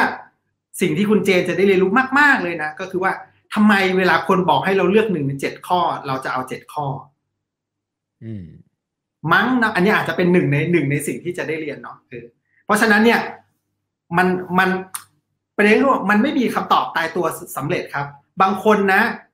พอได้ยินผมพูดแบบเนี้ยเขาก็จะทำเจ็ดข้อแล้วเขาก็จะบันทึก บางคนก็จะทำเลือกทำข้อเดียว แล้วเขาก็บันทึก สองเส้นเนี้ย มันได้เรียนรู้ทั้งสองแบบนะครับ ถ้าได้ทำเจ็ดข้อ แต่ได้ทำจริงนะแล้วก็บันทึกอะเขาก็จะได้เรียนรู้อย่างหนึ่ง คุณเจนก็ได้เรียนรู้อย่างหนึ่ง แต่ถ้าคุณเจนเลือกหนึ่งข้อแล้วทำไป แล้วบันทึกก็จะได้เรียนรู้อย่างหนึ่งอืมแต่ว่าไม่ทำไม่ว่าทำด้วยวิธีไหน ก็จะได้เรียนรู้เกี่ยวกับตัวเอง ว่าอ๋อเออฉันดันทำมาเจ็ดแบบฉันดันฝึกฝนกับฝึกฝืนทำมาเจ็ดข้อเนี่ย แล้วมันได้บอกอะไรเกี่ยวกับฉันอืม หรือฉันฝึกฝนฝึกฝืนทำอันอันเดียวเนี่ยเจ็ดเจ็ดหนึ่งอันเนี่ยสามสิบวันเนี่ย มันบอกอะไรเกี่ยวกับฉัน มันจะได้เรียนครับ อืมคแต่รับจะไม่เกิดขึ้นถ้าเราไม่ทำครับ ผมรู้สึกว่าเป็นห้องเรียนที่สนุกมากเลยนะครับ นี่ขนาดเรียนออนไลน์นะครับ เพราะว่าคุณปอก็ยังถามมาอีกแบบหนึ่งว่า ถ้าไอสิ่งที่ตั้งใจจะทำอยู่ มันไม่อยู่ในเจ็ดข้อนี้เลยล่ะ ขอทำได้ไหมคนพอคนเขาลุกขึ้นมาเป็นเจ้าของการรู้ของตัวเอง มันจะเป็นแบบนี้ครับ ใช่ไหมอือืคนมันรู้ว่าใช่เฮ้ยให้มาเจ็ดข้อมันไม่ใช่ชั้นน่ะ ได้ครับ เออ ประเด็นก็คือว่าไอ้เจ็ดข้อเนี่ยมัน มันเป็นตัวอย่างอะไรที่มันพอจะยากกำลังดีอะไม่ง่ายจนเกินไป แต่ก็ไม่ยากจนเกินไป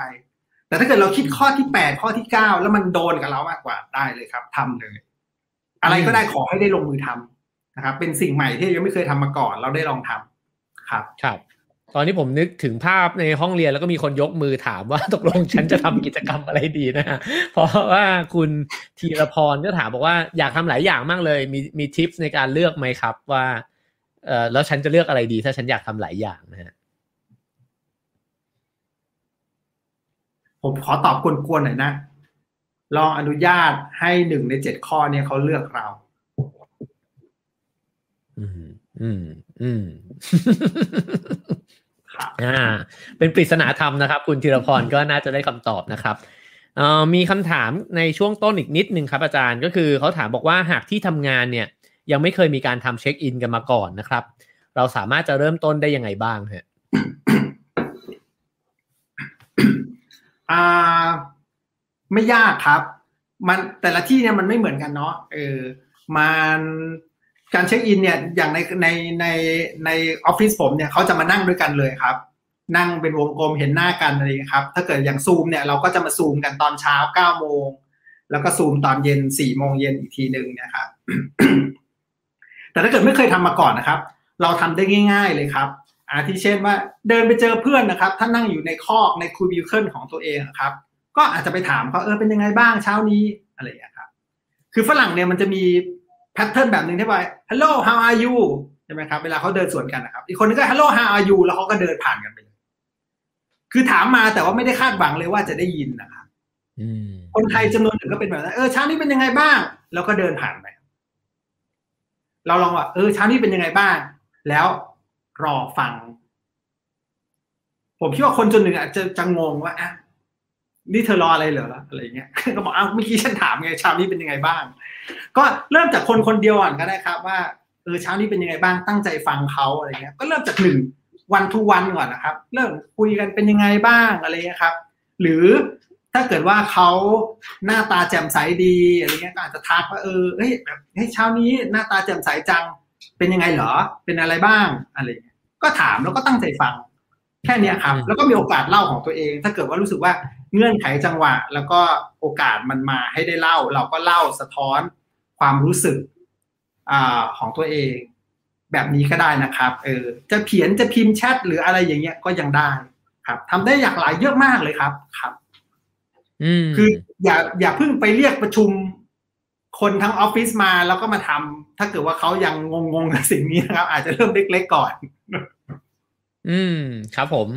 ขอบคุณมากเลยครับอาจารย์ มีอาจารย์เกิร์กแนะนำมาอีกนิดนึงนะฮะ บอกว่าสำหรับคำคำถามที่ว่าถ้า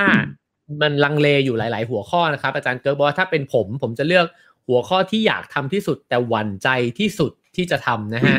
ก็อาจจะลองเอาไปประเมินกันดูครับ เชิญครับอาจารย์ครับ มันทำให้ผมนึกถึงอาจารย์สุปรีดาครับ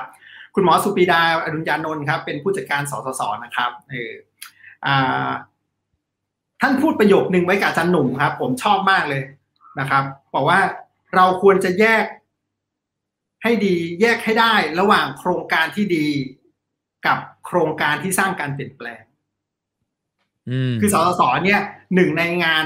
แพทเทิร์นหลักของเขาก็คือให้แกรนใช่ไหมครับ ให้ทุนสนับสนุนโครงการต่างๆ มันจะมีโครงการที่มันดีในแง่ตัวชี้วัดนะครับ ผ่านตัวชี้วัดหมดเลย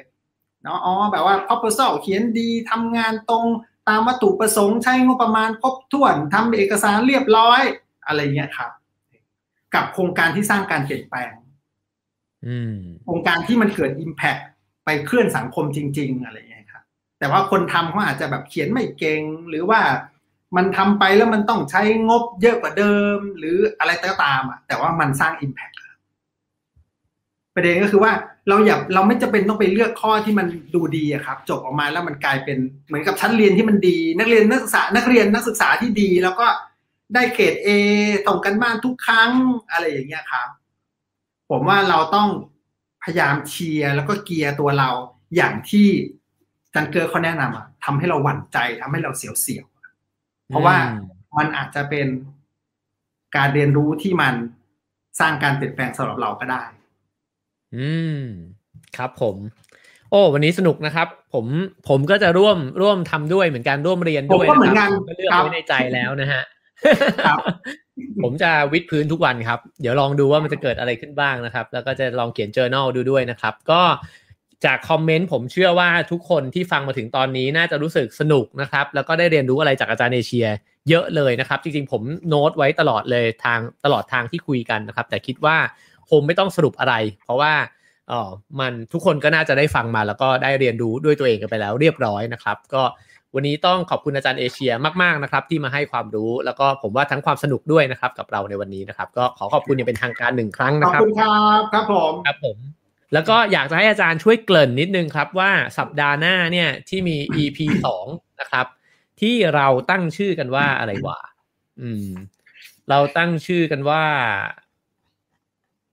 เรียนเพื่อเข้าใจตัวเองนะครับ ซึ่งก็น่าจะได้เจอกับอาจารย์เกิร์กนะครับ ให้อาจารย์เกริ่นฮะเรียกน้ำย่อยนิดนึงครับว่าอาทิตย์หน้าจะได้จะได้เจออะไรบ้างครับ ครับ ขออนุญาตพูดถึงทั้ง 3 EP ที่เหลือคร่าวๆเลยแล้วกันนะฮะได้เลยครับผม EP สองนะครับจะเป็นอาจารย์เกิร์กครับ ก็เป็น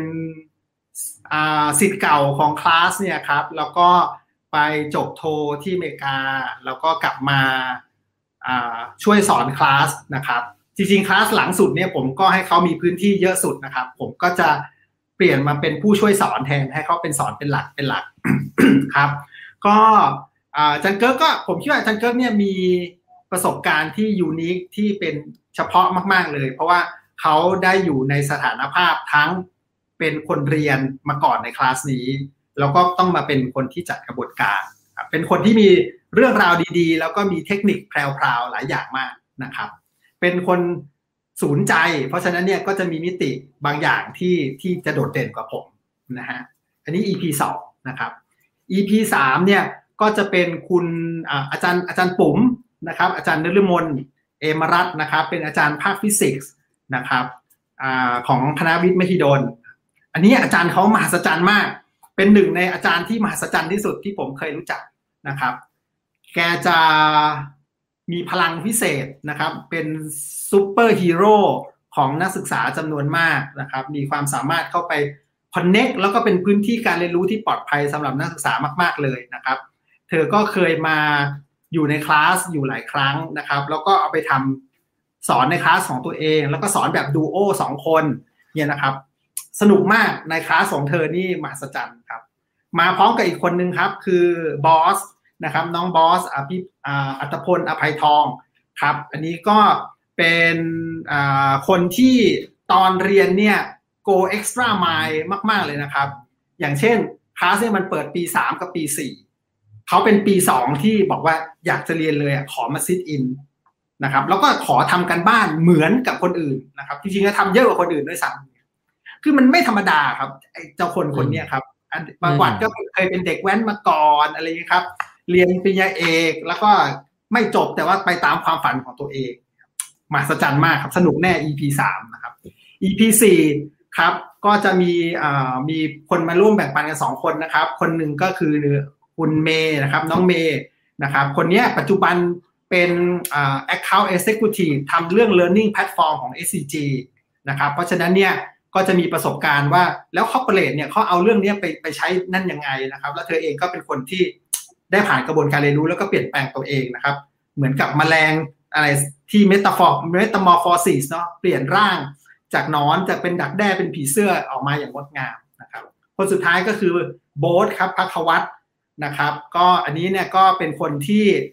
เป็นอะไรอะ photographer ใช่ไหมครับ แล้วก็เป็น storyteller นะครับ มีเพจ มีเว็บของตัวเอง สนุกแน่ครับ ทั้ง 4 EP ครับ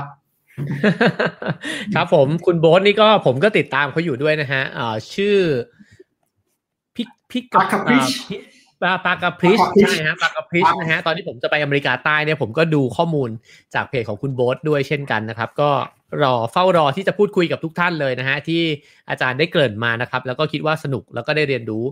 สิ่งดีๆเนี่ยเยอะแน่นอนนะครับ วันนี้ก็